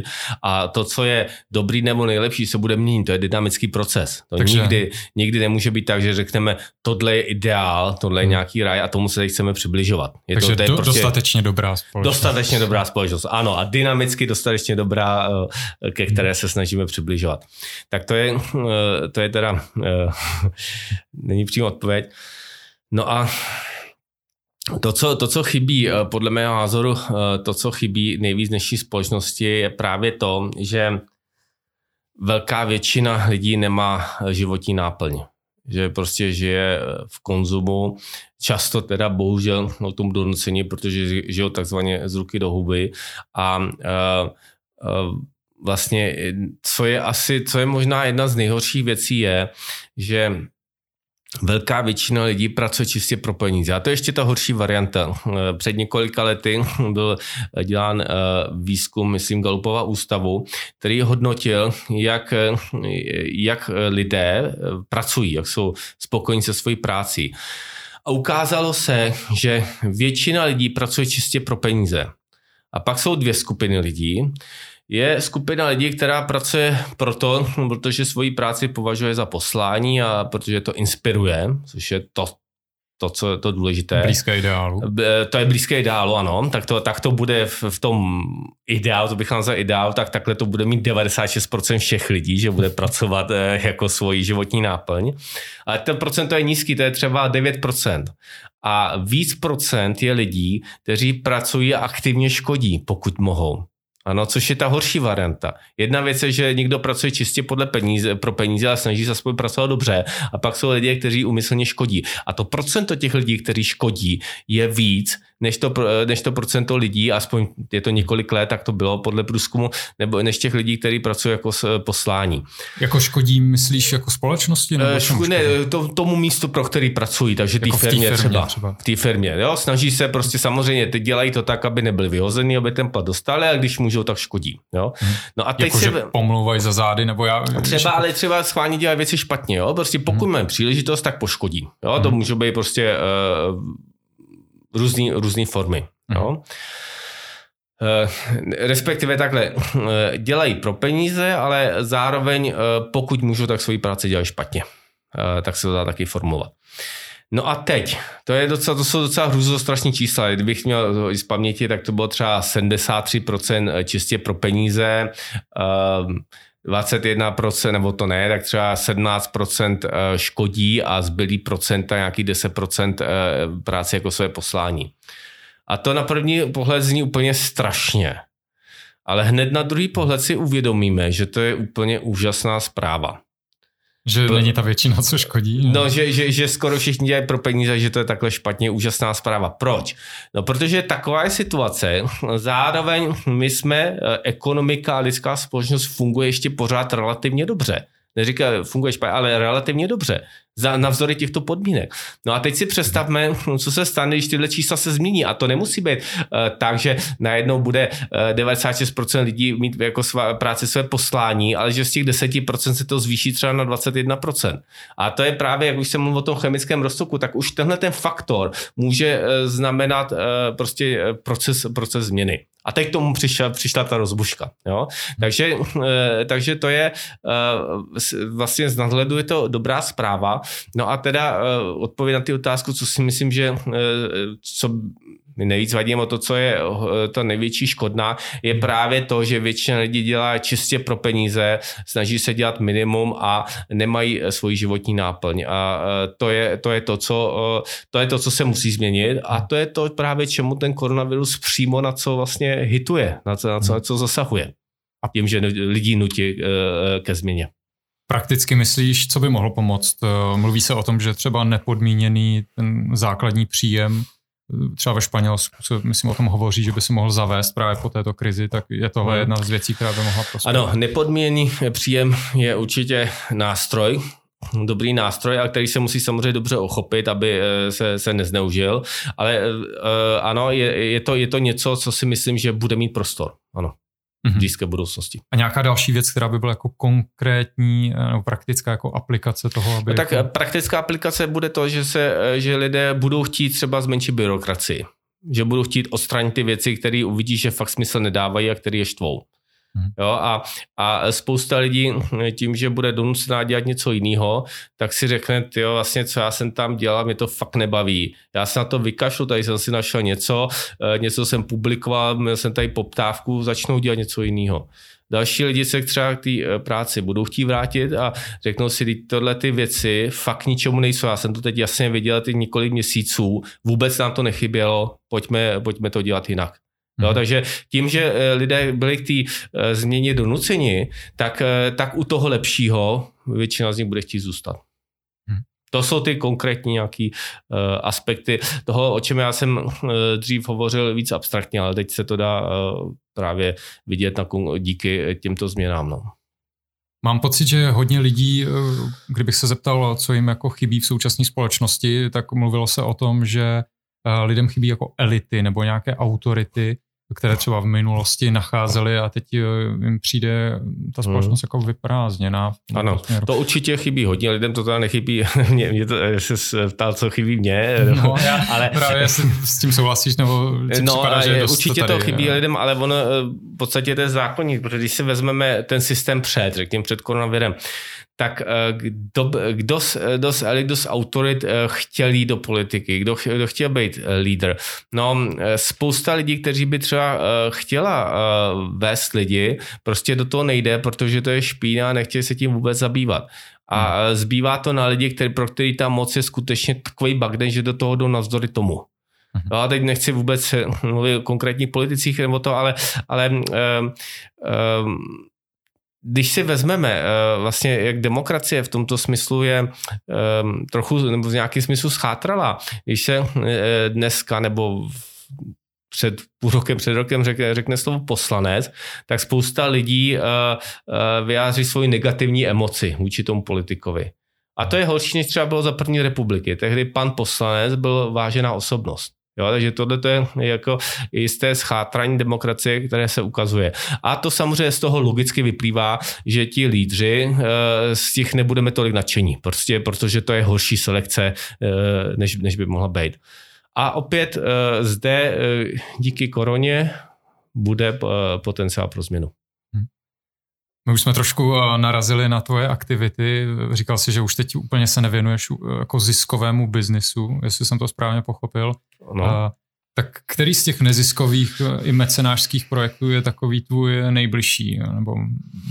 No já už jsem to um, asi, asi řekl, uh, částečně aspoň. Uh, pro mě uh, primární je institut H21, společenské změny, kterým pomáháme, kterým děláme. Jehož jádrem je teda změna volebního systému a eh, volební systém D21, eh, který funguje na bázi efektu více hlasů, který přináší koncenzus a který nám právě umožní zvolit si ty kvalitnější lídry, tak to je eh, podle mého přesvědčení jeden z klíčových nástrojů změny. Hm. A teď, teď v tomto spojení bude prostě další klíč, který, který pomůže. Uh, opravdu fen, uh, extrémně silná věc to, jakmile se nám podaří D21 implementovat v politice pro volby do parlamentu, tak, eh, tak eh, zažijeme renesanci demokracie. A ta by nastala i bez, i bez viru. Ale teď vlastně ten tlak nebo ta otevřenost společnosti vůči změně bude větší. Takže ta šance politicky prosadit je větší. Aha. Demokracie 21, to je vlastně No, metoda, není to demokracie 20, je to D, systém D21. Uh, D21, uh, celý název D21, pomlčka Janeček metod nebo Janečková metoda. Právě, uh, nebo také, kdybychom chtěli D21 jako třeba software, ty vyvíjíme, tak to bude software Decision 21. Právě proto důvodu, že, že ten princip, no, na tom se nic nezměnilo, ale ten princip je uh, nalezání schody, koncezuální schody a my um, uh, a ta schoda, tu schodu lze nalezat i v, třeba v zemích jako je Čína. Nutně. Takže my, my si přejeme to, aby i v Číně začali používat D2.1 pro rozhodování, pro nalezání koncenzu. A uh, kdybychom ponechali název demokracie, uh, tak by to byl vlastně takový red flag, takže není to taktické. I když já samozřejmě s tím názvem souhlasím, tak z taktických důvodů vzhledem k tomu, že naš, naše ambice a náš zásah je globální, tak uh, jsme se rozhodli pro tuto změnu názvu. Jádrem té metody je, že vlastně volič eh, má k dispozici víc hlasů než jeden, uh, tři nebo čtyři v závislosti asi na tom, co je jako předmětem té volby. A někdy i negativní hlas, ano. říkám mm-hmm. správně. Je to tak a uh, vlastně takový bych měl říct, je to teda parametrický systém a ten uh, řekněme ta... To znamená co, co parametrický. parametrický znamená, že, těch, že to můžou být třeba tři nebo čtyři hlasy, jak si říká, může, nemusí to být minusový hlas. Ano, to parametry jsou vlastně počty těch hlasů, to je jako parametr, mm-hmm. který má nějaká pravidla. Těch hlasů pro musí být víc než hlasů proti. A e, takový e, vlastně to, co považuji za nejdůležitější aplikaci, jsou právě volby do poslanecké sněmovny, kde, které jsou dvoumandátové, to znamená v daním volebním obvodu vyhrávají dva lidé. To je tvé představě teda, jako, té, že kdy, nebo pokud by se to implementovalo. Ano, ano, v tom, jak, eh, v tom, jak eh, bude, eh, věřím tomu, dneska nejlepší implementovat systém T21 do politické volby, tak volby do parlamentu s dvou mandátovými obvody a každý volič má čtyři hlasy pro a jeden hlas proti. Ano, a ten, a te, ten fakt, že máme více hlasů pro, přináší, uh, přináší ten konsenzus. A uh, přináší to, uh, to že uh, ti kandidáti, kteří chtějí vyhrát, musí být schopni oslovit eh, širší spektrum voličů, ne pouze své primární voliče. Mně se líbil ten příklad, eh, co si uváděl na jedné přednášce, kdy eh, skupina přátel se rozhoduje o tom, co si dá k večeři nebo do jaké restaurace půjdou. A bylo to tedy tak, že sice třeba dva z těch osmi chtěli jít do McDonaldu, všichni ostatní vlastně nesnáší McDonald, ale protože těch zbylých šest hlasovali vždycky pro jednu vlastně restauraci, tak nakonec se do toho McDonaldu šlo. Ano, to, to by byla volba s jedním hlasem. A říká se mu takzvaný vote splitting. No, takže, takže jedna třeba úzká skupina, která se koncentruje, může vyhrát, ačkoliv většina společnosti je proti, pouze proto, že ta většina společnosti je rozdělená. Každý, každý hlasuje pro něco jiného. A to právě řeší systém D21, kdy, když v tomto případě člověk má druhý hlas, tak uh, McDonald's žádný druhý hlas nedostane, ale jiné restaurace uh, se dostanou do popředí. Takže je to volba, jak říkáš, té víc konsenzuální um, možnosti. Ano, je to, je to volba konsenzuální možnosti, je to volba toho, že mnohem více lidí je spokojených a také, uh, také uh, lidé nejsou nuceni k tomu volit menší zlo tím, že mají víc hlasů, takže mohou vyjádřit tu svoji největší preferenci, i když třeba eh, nemá ještě šanci a pak zároveň mohou další hlasy použít pro to, kdo je, eh, kdo je pro ně také dobrá volba. A ten, kdo je prostě pro ně ta primární volba, eh, dneska by neměl šanci, no tak může mít šanci příště. Hmm. Ale ukáže se, ta, ta podpora se ukáže, protože lidé nebyli uh, nuceni k tomu volit menší zlo.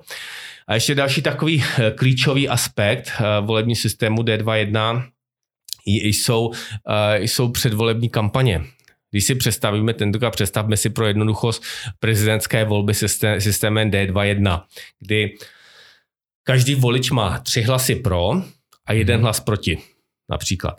A teď, jak bude vypadat předvolební kampaň? Máme dostali počet kandidátů, třeba může být třeba 21, protože těch kandidátů bude víc, protože je víc hlasů. A to je mm-hmm. takové pravidlo eko, ekonomicko-politologické, to není teď podstatné, ale bude mít třeba 21 kandidátů a teď každý volič má tři hlasy. A e, jak bude vypadat předvolební kampaň, e, kampaň vážného kandidáta na prezidenta? No ta bude taková, ta bude pozitivní. Protože, eh, protože ten eh, kandidát, aby vyhrál, tak si tak musí vybrat eh, i některé, alespoň některé protikandidáty, které bude podpora, o který řekne, mně se líbí program tohoto kandidáta X, hm. mně se na něm líbí to a to, já to chci taky, chci to ještě líp a k tomu mám navíc tohle. Proč? No protože aby, aby náš kandidát měl šanci vyhrát, tak musí získat ne pouze první hlad o svých primárních voličů, ale musí zůstat i druhé a třetí hlasy od někoho jiného. Takže například těch voličů, které volí jako prvního, chtějí kandidáta X. To znamená, že kandidáti se budou předhánět v tom, co nabídnou lepší a e, vlastně přirozeným způsobem se budou e, vytvářet e, předvolební koalice, neformálně, mm, mm. Čistě, čistě jako předvolební kampaně. Znamená to také to, že demokracii v předvolební kampaň nebudou vyhozené peníze, protože tím, jak lidé budou argumentovat, tak vlastně budou i vytvářet, budou se předhánět a tou diskuzí vlastně budou přinášet myšlenky, co lze udělat lépe. To znamená, předvolební kampaň nemusí být ztráta peněz, energie, všeho, nebude to házení bláta na druhého. že už se vytvoří bude, nějaké ale, společné projekty, vlastně ano. myšlenky, které potom ten vítěz eh, bude moct jako Přesně tak, přesně tak. Budou se, tou soutěží se budou vytvářet projekty myšlenky. Takže to je úplně, to je radikální otočka demokracie. Mhm. To znamená, eh, tam vlastně vy, by mohlo vymizet to soupeření, chci teda zničit ty všechny ostatní, ale naopak eh, ukážu, co máme společného, abych získal i ten druhý, třetí hlas mého jako neprimárního voliče. Ano, přesně tak. A e, to prostě negativní kampaně uh, zmizí. I když tam hmm. bude ten jeden hlas proti, tím, že když budou tři, e, tři plus, tři pro a jeden proti, tak negativní kampaň ničí, protože jakmile někdo e, začne dělat, by mě chtěl začít negativní kampaň, no tak e, prostě e, naštve všechny hmm. ty voliče, který by o tom eh, jednom kandidátovi uvažovali, že je OK, proti kterému negativní kampaň, no a odřízne si spoustu lidí, nedostane jich druhý, třetí hlas, takže negativní kampaň vůbec nemá smysl. Pro mě osobně jako pro voliče je vlastně jako nepříjemný eh, v současné situaci, když vezmeme tu prezidentskou volbu, že musím jako kalkulovat s tím, komu ten hlas dám, zvlášť eh, v tom prvním kole, kdy prostě chci dát hlas někomu, kdo má šanci skončit jako druhý nebo první Jo, místo toho, abych jako měl možnost volit i ty kandidáty, co jsou mi nejsympatičtější. Takže to, je, tomhle... to je velká slabina současného systému, je to právě ta volba menšího zla a je to jeden z aspektů, který třeba i snižuje volební účast a který e, u mnoha lidí znechucuje vlastně volby jako takové. Ano. A to D21 spravuje. Ty jsi vlastně zmiňoval, že tu volební účast může posílit i ten fakt, že někdy budeme dávat jako negativní hlas, což ano, je taky uh, dobrá motivace nebo Určitě. zajímavá. Samozřejmě eh, ta motivace toho, uh, já raději říkám minusový hlas než negativní, protože on i ten, uh, i když je to minus, tak je to vlastně z toho celku pozitivní, to zlepšuje ten systém. A to, že tam ten hlas je, tak pro mnoho lidí může znamenat to, že, k tím, že to nakopne k tomu těm volbám. A hmm. protože k tomu, aby mohli dát hlas minus, tak musí dát minimálně dva hlasy plus, plus, no tak to prostě zvýší jejich politické angažma, eh, to, komu dají hlus, eh, víc si přečtou a tak dále. Navíc ještě i ten člověk, který by šel volba v každém případě, tak když bude mít těch hlasů víc, tak ho to bude motivovat k tomu, aby si přečet o těch kandidátech víc. I, protože v dnešní době má teda svoji jednu politickou stranu, tak jde a dají hlas. Ale když těch hlasů bude mít víc, no tak lidé budou motivovaní k tomu, aby se víc zajímali. Takže je vlastně je tady ten tlak na osvětu, na větší angažovanost lidí. Mm-hmm. Nebo se jenom vlastně zeptají příbuzných, eh, komu to mají za křížko. To samozřejmě se taky mohou zeptat a to je také v pořádku, protože nemusí každý být aktivní, ale jde o tu míru. Více lidí bude aktivní. Ono dokonce um, existuje um, systém, teď mi vypadlo jméno, ale to je také dobré, že lidé by mohli, eh, pokud se nechtějí angažovat, tak by mohli sílu svých hlasů dát někomu nějaké osobnosti. To by také mohlo, to je také, když jsem zapomněl technický termín na tento typ voleb, ale to také dává smysl. My nemusíme nutit každý, aby se zajímal, ale hmm. prostě můžu říct lidé, já v tomto, a to mohou být politické volby, anebo to mohou být rozhodování o, o ničem i konkrétním, eh, typu nějakého nový druh referenda.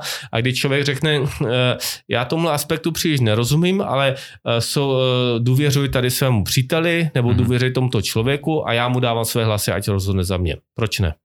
No, aby tam nedocházelo k nějakému kupčení, třeba z hlasy. Samozřejmě všechno může být uh, slabiny, ale je to, to je to určitě. Hypotetické. Mm-hmm. Já si uh, dobře dokážu představit funkčnost tohoto systému v případě prezidentské volby. Byla i vlastně uh, ta hra na webovém rozhraní Prezident ano. 21, mm-hmm. docela úspěšná, uh, 300 tisíc, myslím. 330 tisíc lidí, ano. Se mm-hmm. zapojilo. Uh, ale je pro mě asi hůř představitelné, jak by ten systém mohl být implementovaný eh, jako do voleb eh, parlamentní, konkrétně poslanecká sněmovna, tam bych uh, hlasoval teda pro strany, jako pro... Ne, ne, ne, ne, tam hlasovali bychom pro kandidáty. Ten uh, systém, uh, řekni ještě jednou, systém pro voleb do poslanecké sněmovny jsou dvoumandátové obvody, uh, což znamená, že každá politická strana bude moct nominovat jednoho nebo dva kandidáty a v daném těch volebních obvodů bude uh, například 81 jako těch senátních, což by znamenalo, že, že bude 162 poslanců, 2x81. Mm-hmm. No a v každém to volebním obvodu každý volič teda bude mít čtyři hlasy pro jeden proti a vyhrají dva lidé. Jo? A politická strana bude nominovat jednoho nebo dva kandidáty, takže budou soutěžit lidé, budou se volit konkrétní lidé. Nebudeme dávat hlas politickým stranám. To je velké zlepšení. Um, samozřejmě takzvané ty většinové, většinový systém, jako třeba ve Spojených státech v Británii, uh, tak to nefunguje, ale to nefunguje proto, že každý volič má jeden hlas a vyhrává pouze jeden. Takže zde ten zásadní rozdíl jsou, jsou dva zásadní rozdíly. První zásadní rozdíl je, že vyhrávají dva lidé v jednom volebním obvodě, což je uh, vlastně cesta k poměrnosti. A druhý zásadní věc je ten efekt více hlasů, že každý volič má více hlasů, než je vyhrávajících mandátů, v tomto případě čtyři hlasy. No a tím pádem dosahujeme koncenzu a dosahujeme i reprezentativnosti, protože těch volebních obvodů v našem, u nás by bylo třeba 81, krát 260 mhm. poslanců. No a v každém volebním obvodě samozřejmě vyhrají různé strany. Ano, a e, je jasné, že výhodu, zásadní výhodu mají právě koncenzuální kandidáti, koncenzuální strany. Ti, kteří mají nejen svoje primární voliče, ale kteří budou svým třetím a čtvrtým hlasem volit i lidé, kteří volí jinou politickou stranu. Já jsem hodně slyšel právě kritiku na toto, že co když budeme volit průměrnější kandidáty, kandidáty takové jako mhm. šedivé myši, To je velmi, velmi častá poznámka, ale e, není to tak a naopak opak, opak je pravdou, jo? protože e, tento systém bude e, motivovat novátorství. E, e, představme si, že e, v nějakém volebním obvodu může být třeba kandidát e, za úplně třeba individuálně, nemusí být ani za politickou stranu, nebo za nějakou menší stranu a bude to člověk, e, který má prostě e, no, nové názory, který dokáže zaujmout, který překvapí. A takový člověk, který by v standardním systému po mně, ať už jakýmkoliv, měl nulovou šanci, tak tady pokud zaujme dost lidí a bude sympatický, no tak může získat třetí, čtvrtý hlasy a má šanci, že dokonce prorazí. Protože jsou dva, dva mandáty, tak může jako druhý prorazit. To znamená, ten systém je naopak otevřený novým myšlenkám a změnám. Jo? A mm-hmm. ten argument uh, šedé myši, já mu uh, rozumím, ten argument šedé myši by mohl platit uh, ve volbách typu approval voting. Approval voting znamená, že máme kandidáty a u každého kandidáta říkáme chci, nechci. Ano. A hmm. potom, potom by byla motivace, motivace by byla taková, zalíbit se co nejvíc, abych, abych co nejvíc lidí mi dali ten hlas, že mě chce. Ale zde v D2.1 ten rozdíl je, že těch hlasů pro je omezený počet. My máme dva vítěze, máme čtyři hlasy pro v, v parlamentních volbách. Jo? Takže snažit se, eh, já se chci zalíbit co nejvíc kandidátů, to, to prostě eh, moc nepomůže, protože eh, zde je klíčová vzácnost hlasu že, že volič má to svůj omezený počet hlasů a každý hlas je vzácný a rozmyslí si, komu to dá a nedá to jen tak zadarmo. Takže, uh, takže to, to je důležité. Uh, tento efekt by mohl nastat, nebo asi nastal, kdyby těch hlasů pro bylo příliš. Kdybychom měli dvoumandátové obvody a měli osm hlasů pro, tak pak by se tam mohl začít projevovat. Mm-hmm. Ještě mě napadlo nějaké jako satirické strany nebo parodické, že možná by měli větší šanci, protože vlastně, když já mám čtyři hlasy, tak by třeba na ně vyšel nějaký ten třetí, Asi, asi se to může stát, že zrovna tak jako bude mít, mít šanci novátorská myšlenka, mnohem větší šanci, uh, revoluční, nová, uh, tak, uh, tak když někdo bude hodně vtipný a zaujme do voličů, tak se to asi může stát, že prostě takový kandidát se do parlamentu dostane. Na druhou stranu, uh, Eh, ten, ten, kdo tohle bude dělat a měl by mít šanci, tak tam skutečně chce do toho parlamentu. Takže hmm. i když tam jde přes satiru, tak nějaký program má a eh, je to špatně nebo není, jako nemusí být. A může se stát, že tam dostane člověk, který tam prostě nepatří, jak tam hold bude jedno volební obvodí, období a pak už tam nebude. Zase možná je to uh, dobrý trade-off, nebo jako výměna za ty, kteří, tam možná Ano, je to, je to určitě dobrý trade-off. No. Hmm. Uh, má ten systém nějakou slabinu podle tebe? Uh, za těch uh, sedm let, co to detailně analyzujem, tak um, uh, já jsem si vědom jediné slabiny a myslím si, že uh, jediné slabiny systému a to je případ na nevhodnost mínusového hlasu. Eh, v situaci, eh, kdy máme například, eh, můžeme to říct, náboženskou menšinu, tak hlas proti nemusí být žádoucí. Obecně v situaci, kdyby hlasy proti přirozeným způsobem se koncentrovaly proti ničemu nebo nikomu žádoucímu, tak by to nemuselo být dobře. Ano. A to je pouze v případě hlasu, hlasu proti. A co je klíčové, co jsme ještě neřekli, eh, to nejdůležitější na systému D2.1 je právě ten efekt více hlasů. Ne, že těch hlasů je víc, ale že je více hlasů, než je vyhrávacích mandátů. Eh, takže pro prezidentskou volbu máme jedno vítěze, měli bychom tři hlasy pro. Pro ten parlament, jak jsme říkali, dvoumandátové obvody, dva vítěze, čtyři hlasy pro. A pokud by byli v zemi nebo z nějakého důvodu by tam bylo to nebezpečí uh, uh, ne zneužití, ale prostě špatného využití hlasu proti, tak to tam vůbec být nemusí. Více jak 80% užitku D2.1 vychází z toho efektu více hlasů. Že máme více hlasů pro, než je vyhrávající kandidátů. A zde skutečně uh, si nejsem vědom žádný slabiny. Hmm, takže jenom ten mínusový Jenom hlas. ten mínusový hlas a dokonce si troufnu říci, že ani není. Eh, kdybychom řekli ten argument třeba že by se mohl volit příliš někdo koncenzování, typu argument šedé myši. No tak to je pouze otázka toho, aby těch hlasů nebylo moc. Ano, takže eh, kdyby se ukázalo při prezidentské volbě, že tři hlasy pro jsou moc, no tak může být jenom dva pro. Jo, nemůže to být 1,5, ale může být dva hlasy pro. A, nebo můžou být lepší čtyři hlasy pro. Takže vlastně tím, že to je i parametrický systém, takže i tady ta teoretická, v nějakých případech teoretická slabina prostě mizí.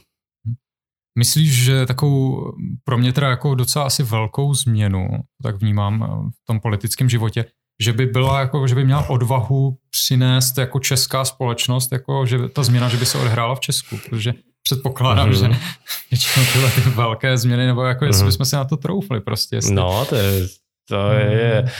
velmi um, velká výzva. A eh, obvykle uh, to je tak, ehm, eh, že když se někde něco vymyslí, tak uh, se to nejdřív udělá někde jinde a pak se to vrátí. Že jo? Takový to heslo do, uh, doma není nikdo prorokem. Prostě jde, jde o to, že lidé mají automaticky víc předsudků uh, k domácím věcem než cizině. A je to svým způsobem logické. Když člověk jede přednáší v zahraničí, je tam z jiného státu a má něco, tak lidi k tomu a priori přistupují tak, že to něco smysluplného novátorského. Když to, když to člověk říká doma, tak logicky většina lidí k tomu a priori přistoupí tak, no jo, on si tady něco. Že jo? Jo, je to, je, je to doma jo, na domácí. Je tahle jednoduchá logická, je logická psychologie tomu nahrává. No ale já jsem, eh, je jasný, že D21 je obrovská síla a když je něco tak eh, silného, tak si myslím, že je šance, že i ta první politická, ta nejdůležitější implementace by mohla být eh, doma v Česku. A to by bylo úplně nejlepší. Protože to by, uh, je to prostě úplně ta nejlepší varianta, ještě lepší, než to bude nejdřív někde jinde a pak se to vrátí. Samozřejmě v tom konečném důsledku je to jedno, ale nějak jako uh, z hlediska té síly a z hlediska uh, toho vystřelení do světa by bylo lepší, bude lepší, když to bude první České republice, protože pak, pak to bude o to rychlejší jinde. Mm-hmm. Na druhou stranu musíme teda zdůraznit, že mluvíme o o tom jako o nějaké hypotetické implementaci, nicméně ten systém už se používá prakticky. Ano, ano eh, to je důležitá poznámka. Eh, bavili jsme se teď o politické implementaci, která zatím není a to je ta nejdůležitější, ale jinak systém se používá již mnoho let eh, na mnoha místech v nejrůznějších druhe, druzích hlasování. Používá se jako testovací, například teď v Bělorusku se hlasuje Eh, opoziční strany hledají kandidáta, takže, takže vlastně jako jakási um, menší opět hra typu Prezident 2.1, takže uh, používá se v těchto aplikacích. To právě zastřešuje tady institut. Ano, to zase, ano, ano, ano, ano, my jim to zastřešujeme, přesně tak. A um, pak jsou hlasování v různých organizacích pomocí systému D1, neziskových organizací i v různých sportovních organizacích. A takový velký aspekt, kde se D2.1 již mnoho používá, je participativní rozpočtování, že lidé hlasují o projektech ve městech, ve městech, které se uskuteční. Další hodně velká skvělá aplikace je školní participativní rozhodování, kde hlasují děti ve školách o mhm. nejrůznějších věcech. Takže, takže ty aplikace jsou a je to samozřejmě velmi důležité, protože jedna z těch cest prosazení, nebo je důležité, aby to lidé vnímali, otestovali, aby viděli, jaký to dává smysl a pak budou víc otevřeni uh, té politické implementaci.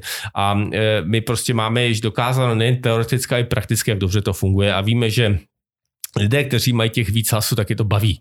Tak je to a uh, je to jednoduché, Eh, mít těch víc hlasů není, že by někdo mohl mít argument, že to je něco složitého, vůbec ne.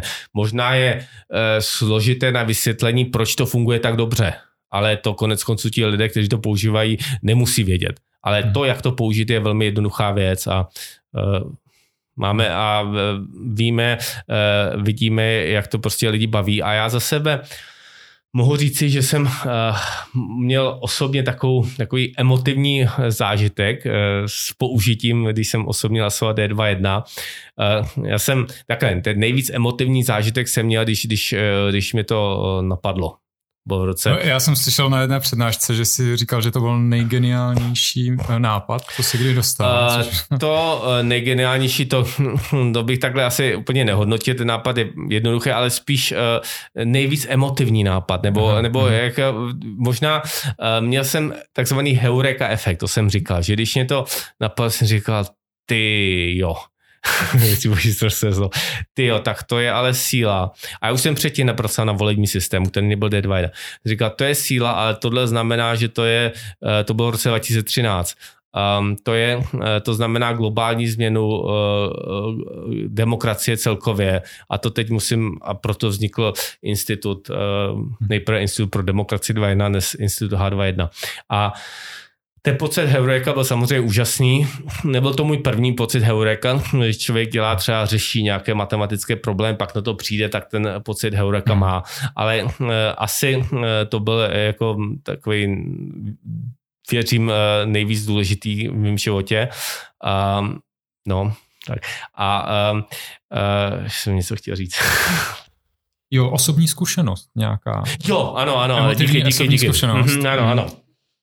Systém D2.1 mám teoreticky dlouhodobě zanalizovaný, rozumím do hloubky a zároveň si trofnu říci, že rozumím skutečně do hloubky obecně volebním systémům globálně ale takový e, velmi speciální zážitek, pro mě emotivní zážitek, ne zážitek e, racionální, mm-hmm. ale emotivní zážitek bylo e, začátkem minulého roku na konf- konferenci ve Washingtonu na George Mason University, kde jsem přednášel D2.1 a potom jsme nabídli účastníkům hlasování hru, že hlasovali o tom, co je jejich nej, nejoblíbenější drink na hmm. který je potom pozveme, že pozveme účastníky konference a hlasoval se takzvaný koncenzuální drink. A to hlasování prostě proběhlo, bylo to velmi zajímavé, ty výsledky byly zajímavé, ale co, co, co pro mě byla ta emoce, že já jsem hlasoval, měl jsem tak skvělý pocit, že mám ty tři hlasy pro, že jsem si mohl vybrat ty svoje tři drinky. Vadilo by mě, kdybych mohl vybrat jeden a mohl jsem vybrat opravdu tři a byl jsem úplně s tím hlasováním tak emotivně spokojený, to jsem ještě nezažil. takže takže je, je to přeskočilo do těch, to, co uh, právě uh, jsem popisoval předtím teoreticky a to, co jsem říkal, že lidé zažívají, tak jsem si to taky sám prožil. tak já jsem čekal, že to bude zážitek jako uh, já jsem totiž byl teď u projektu taky participativního rozpočtování, kdy vlastně to je ještě jako takový twist, že děti v Kutné hoře jako žáci ze středních a základních škol vlastně rozhodují o tom, co se postaví ne v těch školách, ale v tom městě tak to mi přišlo jako taky docela mm-hmm. zajímavý využití uh, toho. Určitě a to prostě ty lidi baví a je to pro ně uh, uspokojení v tom, že si uvědomí, jak skutečně mají vliv. Jo? To je taky uh, spousta lidí nejde volit, protože si říká, že to je stejně všechno špatný a já stejně nemám vliv na výsledek, ale když člověk takhle má těch hlasů víc a volí konkrétní lidi, no tak um, ten vliv má prostě. No. Jo, že psychologicky, jako, psychologicky, že má možná ano. větší trošku moc, možná Přesně to minus, to větší, větší vliv a je to mnohem víc uspokojivý no. Hmm.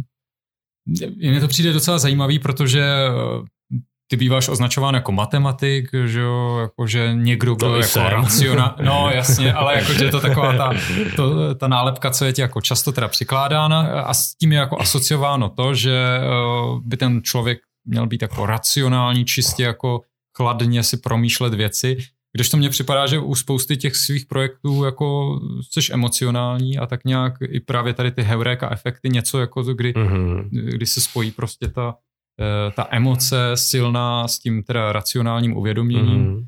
Jo, že eh, a ty si, ty si předtím tak nějak trošku na to upozorňoval, že jsi byl jako materialističtější možná.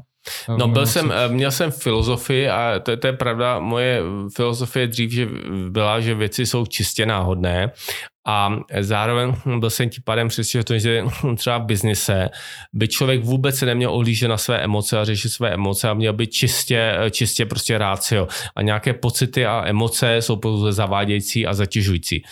A to, je, to, je, to byl můj nejhlubší životní omyl, z eh, kterého jsem, eh, který mě nějaký dusal, ale kterého jsem eh, se, prostě, kterého jsem se zbavil a dneska tvrdí, já jsem úplně nejvíc přesvědčil o tom, že to, co je obrovská síla nás, jako člověka, mhm. je schopnost propojit to racionální myšlení a tu emoci. To znamená mít emoce, mít intuici a tu intuici podrobit racionální analýze. Ano, a takže vlastně ta synergie rácia a intuice nebo emocí je ta obrovská síla.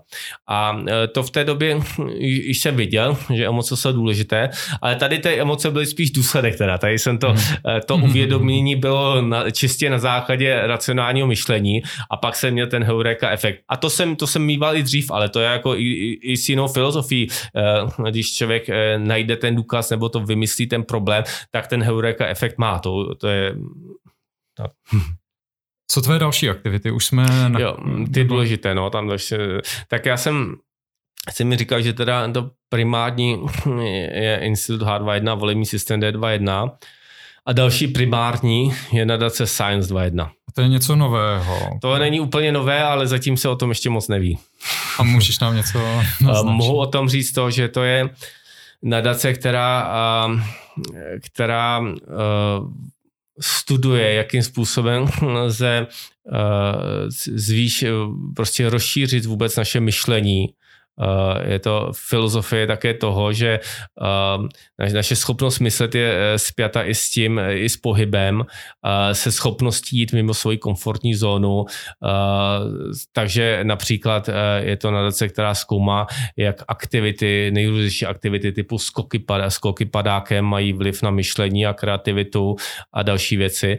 A zároveň to nadace, která dělá výzkum v, i mezi oborové výzkumy, ale konkrétně třeba výzkumy ve fyzice a uh, máme některé extrémně zajímavé výsledky.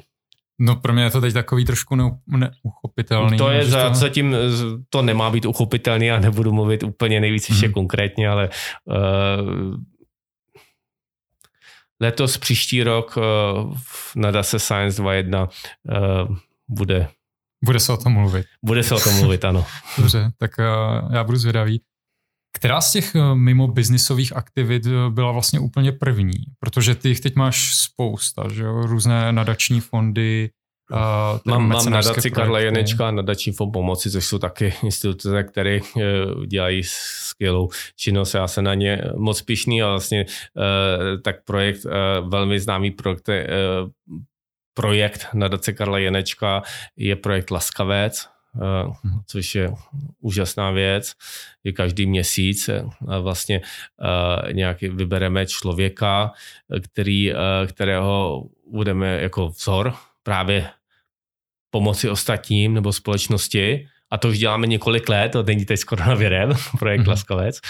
A pak nadační fond pomoci je taky moc úspěšný a teď má, vlastně a to teď se rozjel úplně skvěle, projekt, který jsme začali v lednu, těsně před koronou, eh, je projekt Znesnáze 2.1, což je crowdfundingová, eh, vlastně, co jsou crowdfundingové sbírky, kdy každý člověk může založit sbírku, která je daňově jinak ošetřená a my pouze jako eh, nadační fond ověříme, že to je v pořádku a nabídneme a lidé mohou přispět. Takže vlastně my jsme již vytvořili pro to, co je teď nejvíc potřeba, no tak ruské načasovaný, tak my jsme to měli, my jsme to zveřejnili nebo rozeběhli v lednu. 21.1. Takže to funguje tak, že já třeba si prostě vymyslím, komu je třeba pomoct a vy to zařídíte? Nebo je to třeba... tak, že eh, ty si můžeš vymyslet, co je potřeba pomoct eh, a za 12 až 21 minut eh, na internetu můžeš založit sbírku, kterou samozřejmě nadační fond musí schválit a ověřit, že to je v pořádku.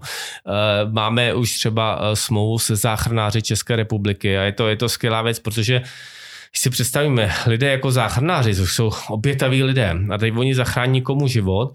A myslím, já jsem se právě s jedním eh, šéfem záchranářů bavil a oni říkají, oni zachrání lidem život a pak ví, že dejme tomu teď nehoda, teď děti, děti zůstanou samé, teď jdou do siročince nebo a oni ví, že prostě pro ty lidi je to těžký jo, a neví, co se s nima stále dá.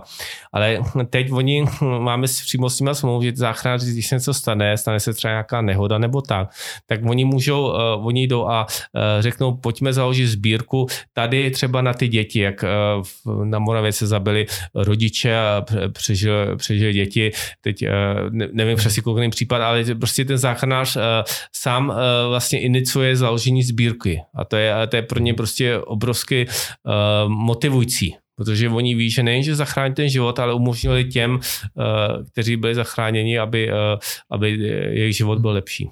Takže to je... Je fakt, že dává smysl, že právě záchranáři nebo tihle lidé v první linii jsou ano. ti, kteří vlastně o tom nejvíc ví. Přesně tak, ty o tom ví a... A, a sami o co jako nemůžou v práci říct, hele, tam žádný... Oni jako... dělají tu práci, jdou zachránit se nikoho jiného a teď hmm. mají tu možnost říct, ještě tady je potřeba pomoc, pojďte sem a založí sbírku. A kdo tam přispívá do té sbírky? Tam přispívají lidé, prostě hmm široká veřejnost. Plus u, u hodně sbírek je to tak, že já to uh, násobím takzvaným zlatým řezem. To znamená poměrem uh, eh, 1,618 nebo 1,382. To zvyšu, takže tu vyberou částku ještě na vyšu. Takže když někdo přihodí stovku, tak uh, ty, přihodí, ty k tomu dodáš asi 60 61,8 korun. Kde to vlastně jako začalo? Protože já si um, představuju ty bys klidně asi nemusel vůbec v Česku žít, mohl bys si asi vybrat jako jiný místo, jako jiný bydliště, prostě odjet na Barbados a strávit tam zbytek života. Tak co tě jako motivuje? A těch hmm. projektů není málo, jo? To, to je snad 15, desítky skoro až eh, aktivit dalších tady v Česku a všechny jsou vlastně víceméně hmm vím, tak. No tak hodně z nich má uh, ten celkový přesah, uh, například uh, D21, H21 a i ta Science 21, ale uh, uh, jako od jedníka na Barbal jsem o to mě fakt nebavilo. Já jsem uh, na konci 90. já jsem pracoval pro jeden hedge fond jako matematik a žil jsem, strávil jsem asi rok a půl na Floridě, to bylo fajn, pak jsem byl chvilku ve Vídně a pak eh, ten majitel rozhodl, že, že všichni budou na Bahamách, tam, kde on žije. A to byla taková nuda. Rozhodně bych nechtěl žít na Bahamách. A díky tím typům eh, lidem, kteří jsou prostě ve vyhnanství někde, jako třeba krejčíř někde na nějakých ostrovech, tak to je prostě strašný. A eh, to prostě člověka nebaví. No. A e, pro mě je velmi motivující žít v Česku, žít v Praze. Já miluji Prahu. A jsem můj názor je, že aspoň pro mě Praha je nejkrásnější město na světě. Já jsem žil na světě hodně místech, docela dost a mnoho let, ale prostě Praha je pro mě úplně nejvíc. No a Zároveň také už před delší dobou uh, jsem si uvědomil, nebo jsem pochopil, že skutečně člověku přináší štěstí to něco tvořit a uh, pomáhat a prostě uh, vytvářet hodnoty a měnit Eh, k lepšímu. Takže to je to, čemu se věnu úplně maximálně. Takže eh, jasně, mohl bych se někam zašít a užívat si jenom života, ale ono by to ve skutečnosti by člověk tak šťastný nebyl, si myslím. Já jsem v rozhovorech s tebou, co jsem viděl, tak často padalo slovo nespravedlivost. Eh, je pravda, že pro mě hodnoty obecně a konkrétně třeba spraved, spravedlivost, spíš než spravedlnost, protože spravedlnost je takový právní pojem, ale spravedlivost Eh, je extrémně důležitá. Mě šíleně, šíleně vadí, když vidí nespravedlivosti. To je úplně, prostě vadí mě to a vadilo mě to vždycky. No. Tak, a to je, jeden, to je ten vlastně důvod, proč, když jsme dosáhli úspěchu na finančních trzích jako skupina RSE, tak jsem založil nadační fond proti korupci. Že mě vadilo to, že lidé, kteří jsou odvážní a chtějí něco dělat proti korupci, tak jsou vlastně na to ještě, eh, tak to odnesou. Oni jdou z kůží na trh, nic z toho mít nemají, nemůžou. Nemají co získat. Nemají vlastně. co získat, ale hmm. šíleně hmm. moc můžou ztratit. A to je tak nespravedlivý. Takže to byla ta myšlenka, proč jsem založil nadační fond, aby tito lidé mohli dostávat ceny za whistleblowing. Hmm. Jaká další nespravedlivost je jako, nebo co je ten příklad toho, co tě může uh, pohoršit? Hmm. Tak já se spíš, dneska spíš jsem motivovan uh, uh, spíš než pohoršováním, polepšováním, ve smyslu to, co člověku dělá radost. Uh, uh, nadační fond proti korupci, tam byla ta negativní motivace.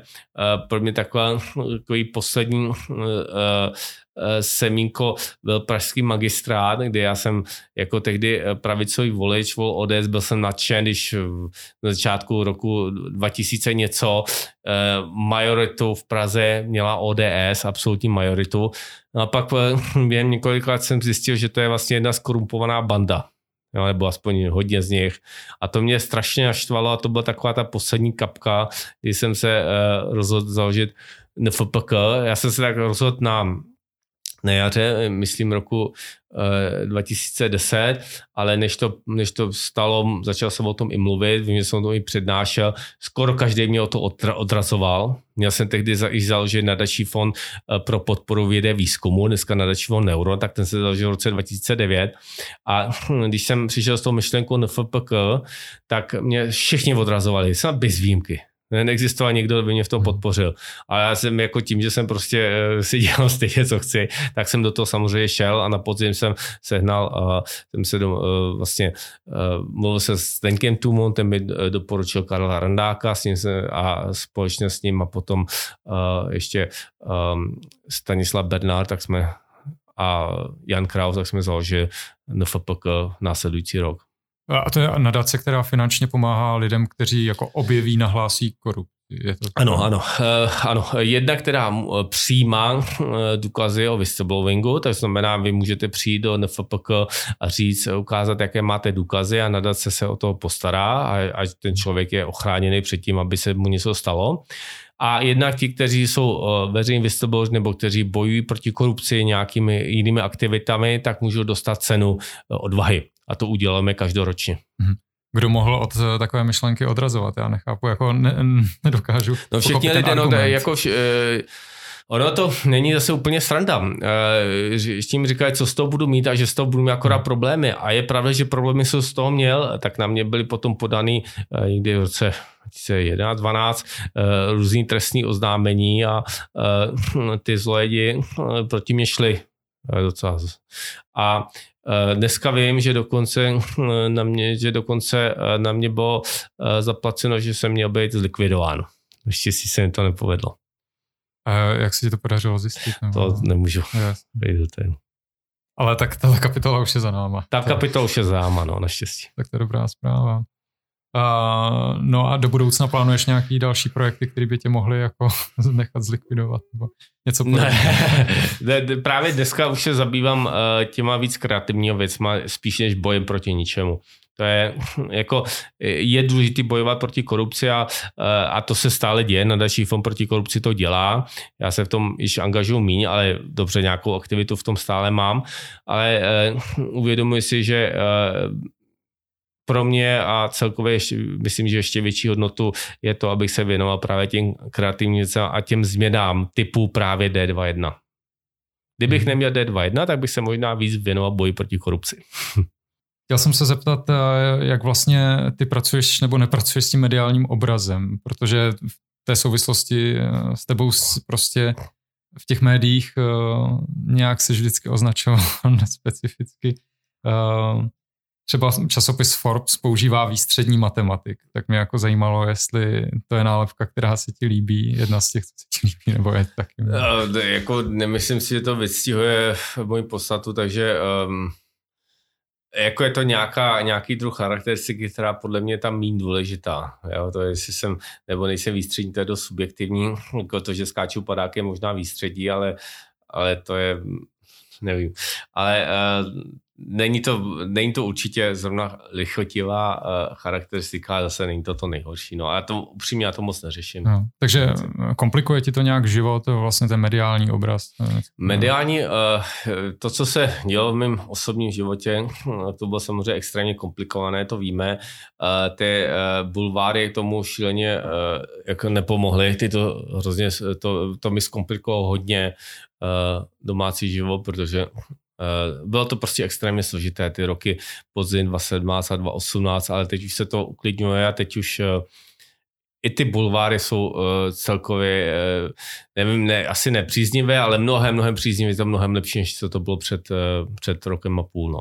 Mm-hmm. Tak se to snažím, uh, snažíme společně s mojí partnerkou, ženou Lily, uh, nějak dostat do co nejlepšího formátu, aby lidé byli schopni vnímat to, co děláme a ne, ne náš osobní, naše osobní uh, radosti a trable.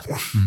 Ty jsi žil eh, takový jako český sen, mně to tak připadá, že jako po revoluci jsi dostal do Ameriky, tam si jako trošku nějak zbohatl a tak dál. Ale pořád jsi no, teda Já jsem v Americe. Já jsem vlastně... Jako myslím to úplně první, jako nějaký první Úplně vydělání. první, první, ano. Já jsem takhle, já jsem měl magistra matvizu a pak jsem udělal doktora ve státech a můj první, první úspěch bylo, když jsem napsal program na Monte Carlo simulace Blackjacku, Statistical Blackjack Analyzer, který jsem úplně původně, to bylo při mém, během mého prvního pobytu ve státech a ve studiu dvouletém studiu na menší Bradley University, kde jsem udělal MBA ve financí. A právě seznámil jsem se s Blackjackem, eh, karetní hru Blackjack, a to mě extrémně mě fascinovalo to, že se dá vyhrát v kasínu. Hmm. A protože uh, můj obor je pravděpodobnost, tak to bylo samozřejmě moje. A tak um, ale nechtěl jsem úplně věřit tomu, co je napsáno v knížkách, tak jsem se rozhodl napsat si program, který to udělá Monte Carlo simulace. Hmm. Monte Carlo simulace znamená, že program hraje sám se sebou a vyhodí statistiku. Řekne, jak to ve skutečnosti Což tomu je. hráči potom pomůže to, ve strategii. Ve stra, například ve strategii nebo vůbec eh, ve spoustě, nebo jak optimálně sázet, jak optimálně hrát v mnoha aspektech. A já jsem si to tam napsal, abych si, abych si ověřil, že to skutečně jde. No ale když jsem ten program napsal, tak jsem uh, pře, a tehdy to bylo v roce 95, 96 a tehdy v Americe už fungoval internet. Byla na skupina. Já jsem úplně překvapením zjistil, že ten můj program je šíleně rychlej. Byl devětkrát rychlejší než konkurenční program, který použije tehdy profesionální hráči. Devětkrát, jo. A v té mhm. době počítačový byl, eh, čas byl šíleně drahý. Na to, aby se udělal Monte Carlo dobrá simulace, tak bylo třeba potřeba 50 nebo 100 tisíc her aby počítač odehrál. A to trvalo eh, mýmu programu třeba půl den, tomu konkurenčnímu třeba 4 nebo 5 dní. To znamená, že když já jsem tohle si uvědomil, tak se řekl, no tak to musím, eh, to jako můžu prodávat. Mm-hmm. No a eh, sice eh, původní verze byla taková, že to byla command line s parametrama, to jako, nemohl jsem spustit jenom já, že jo, nebo nějaký programátor, ale začal jsem ho nabízet a prodal jsem to jednomu klukovi, který byl taky programátor a ten říkal, že to je úplně super, akorát, že musím udělat okna a tak dále, aby to byla začal, takže jsem se naučil dělat uh, okna a pak pak nejdřív dosovskou verzi, teda z okny a potom ještě Windowsovskou verzi a ten program jsem prodával, no co stál? V 90. letech někdy. Na konci, ano, 96, na konci 90. let, potom i v roce 2000 dál, ale uh, ten program se stal nejúspěšnější na světě, protože tím, jak byl rychle, jak to kupovali a prodal jsem to hodně a viděl jsem s tím první miliony v korunách, nebo milion v korunách. A uh, pak, pak někdy v roce 2000 uh, sedm nebo osm už jsem ho přestal prodávat, protože už to za to nestálo, protože byla firma RSE, kde byly úplně jiné finance a když člověk něco prodává, tak tomu taky musí dělat customer support. Jo, takže to už jsem nechtěl dělat, takže pak jsem s tím skončil. No a tak to byl takový první vlastně celkový globální úspěch. A ten hlavní úspěch byla právě firma RSE, která začala dělat market making na světových derivátových burzách a e, vlastně začali jsme tím někdy v roce 2002-2003 v roce 2005 jsme se stali oficiálními tvůrci trhu na londýnské derivátové burze, což znamená, mhm. že ta burza si považuje eh, naší činnosti, naše obchodování a eh, dala nám tuto licenci, takže jsme měli speciální, že slevy na poplatcí je tak, protože burza chce, aby jsme tam obchodovali, mm-hmm. což mimochodem je důkaz toho, že to, co děláme, obchodujeme přínosné. Ano? Si člověk může přečíst spoustu blábolů, že Janeček, eh, Janeček obírá ostatně nebo něco vymyslel uh, algoritmické obchodování, které je škodlivé. Úplně nesmysl. Já jsem to pochopil jako zjednodušeně tak, že vlastně umožňujete nebo zjednodušujete obchodování těm ostatním. Ano, umožňuje, přinášíme likviditu. Tím, že dáváme kotace, jsme ochotní koupit i prodat, tak ostatní mohou přijít a zobchodovat. Takže hmm. pokud někdo by chtěl argumentovat, že to je něco škodlivého, tak by jedině musel říct, že finanční trhy jsou špatně a že se mají zrušit burzy. Jo, tak samozřejmě takový názor jsou taky, tak pak ano. Ale hmm. pro toho, kdo chápe, že e, burzy mají smysl, aspoň teda v dnešním světě, a neříkám nutně ve společnosti H21 třeba už se nebudou obchodovat akcie, nevím, já si myslím, že taky, ale to je otázka, jak to bude. Jo? Ale v dnešní společnosti rozhodně burzy i derivátové burzy smysl mají a přinášejí uh, prostě, uh, je to ten oběh ekonomiky, krevní oběh, peníze, tak uh, to, co my děláme jako RSE, je prostě přínosný. Hmm. A ten hazardní aspekt tam asi nějaký možná zůstal, protože jsem taky... No je to, je to samozřejmě je to, eh, je to o rizicích a střední hodnotě, je to o matematickém modelování a je to, a pro mě to byla tehdy eh, velká zábava, takže já jsem vlastně všechno, co jsem ve svém životě dělal, tak jsem, ne všechno, ale drtivou většinu věcí, co jsem dělal, tak bylo pro mě jako to, co mě naplňovalo. No. A byly tam prý nějaké ztráty eh, v začátcích, že... Je to, je to tak a jeden, jeden z těch škol, která mě naučila, že má smysl poslouchat intuice a emoce, eh, byla eh, situace v RS kdy v roce 2004 na v srpnu jsme během jednoho dne prodělali všechny peníze. A to, tehdy to už to bylo jako nějaká závratná část? Ne, ne tehdy to bylo asi 300 nebo 400 tisíc euro jo, ale jsme Takže... prodělali, což je hodně, jo, hmm. ale uh, prodělali jsme během jednoho odpoledne a a já, byla totiž situace, kdy já už jsem několik měsíců předtím mě přišly ty peníze, eh, pozice, byly příliš vysoké, ale prostě věřil jsem, hm, že to je správně spočítaný. A pak zpětně, když jsme to eh, zanalizovali, tak se ukázalo, že kolega tam udělal úplně hrubou chybu, nesmyslnou chybu ve výpočtu korelační matice a e, díky tomu e, se to stalo. No a tak to byl jeden takových podnětů, který mě naučil, že je potřeba vnímat intuice a emoce a že to pomáhá i tomu biznesu. No. Ale těch 400 tisíc euro je hodně, ale nicméně potom ještě třeba v roce 2007 rok před um, finanční krizí, před Lehmanama, tak eh, opět v srpnu, tak eh, nastaly ex, nečekané extrémní pohyby a to už nebyla chyba, ale my jsme během jednoho, během několika hodin jsme prodělali asi třeba, já nevím, kolik to bylo, třeba 30-40% kapitálu, neskrchli jsme, ale uh, to, to už bylo asi 3 miliony euro. Mhm. Takže, takže mhm. v tomhle smyslu, když se člověk spočítá, tak vidí, že 30% byly 3 miliony v roce 2007 a všechno bylo 400 tisíc v roce 2004. A to všechno mezi tím jsme vydělali čistě z vlastních zdrojů. Respektive, když jsme prodělali všechno v roce 2004, tak kolega Václav, který, který měl jiný biznesy, který měl peníze, protože věřil eh, tomu softwaru a věřil mě, jako že, to, že to bude fungovat, tak přines další peníze. Takže jsme mohli pokračovat. Když jsme prodělali všechno, tak jsme mohli pokračovat díky kolegovi, který to zachránil. Takže tam to poselství může být, že i když jako dojde k extrémní takovéhle ztrátě, tak eh, člověk pokračuje dál. Mě zaujala ta intuice. Mm-hmm. To, co, to, co bych uh, řekl možná jako, jako zkušenost, to, čemu opravdu hluboce věřím, je, uh, že člověk, je důležité, aby člověk věřil tomu, co dělá, aby viděl ty pozitivní scénáře a šel hmm. za nima, skutečně zatím šel a dal tomu tu svoji sílu a energii. Ale je také klíčové, vidět, uh, být připraven na to, že se to nepovede. A já jsem vždy byl a já jsem vždy věděl, pokud prostě uh, šli jsme na hranu rizika, ano, to prostě, aby jsme byli úspěšní, tak jsme museli uh, být schopni riskovat. A uh, můj přístup byl takový, pokud se to nepovede, no tak OK, tak hold nebudu, nebudeme extrémně bohatí, ale tak já budu učit matematiku na matfizu, což jsem potom učil také, a prostě budu, uh, můj život bude život profesora na vysoké škole, což je super taky. Hmm. Takže člověk se nemusí bát toho, že, že se to nepovede. Co, co, co je průšvih je, když někdo zavře oči a uh, mačká pistoli a buď, buď to dá nebo ne. Že v případě, že to nedá, tak je to tak je život zničený a to je špatně, to se pak nepovede. Takže to není jako jenom hazard, ale je to takový to vědomí toho, jaký jsou moje možnosti, počítat s nejhorším, doufat v nejlepší, Přesně tak. příliš se nestresovat. Přesně tak. A, a dát, a dát tomu to energii, úsilí a maximum všeho. Člověk musí opravdu tomu dát to nejvíc, aby se to povedlo. Když, to bude, když se to bude snažit nějak ošulit, tak se to skoro určitě nepovede. Díky, že jsi na nás udělal čas dneska, nebo i na mě teda. A díky za vřelá slova. Budeme snad následovat intuici i v této koronavirové krizi. Já moc děkuji a moc se těším, až se probudíme jako lidská společnost ve společnosti H21.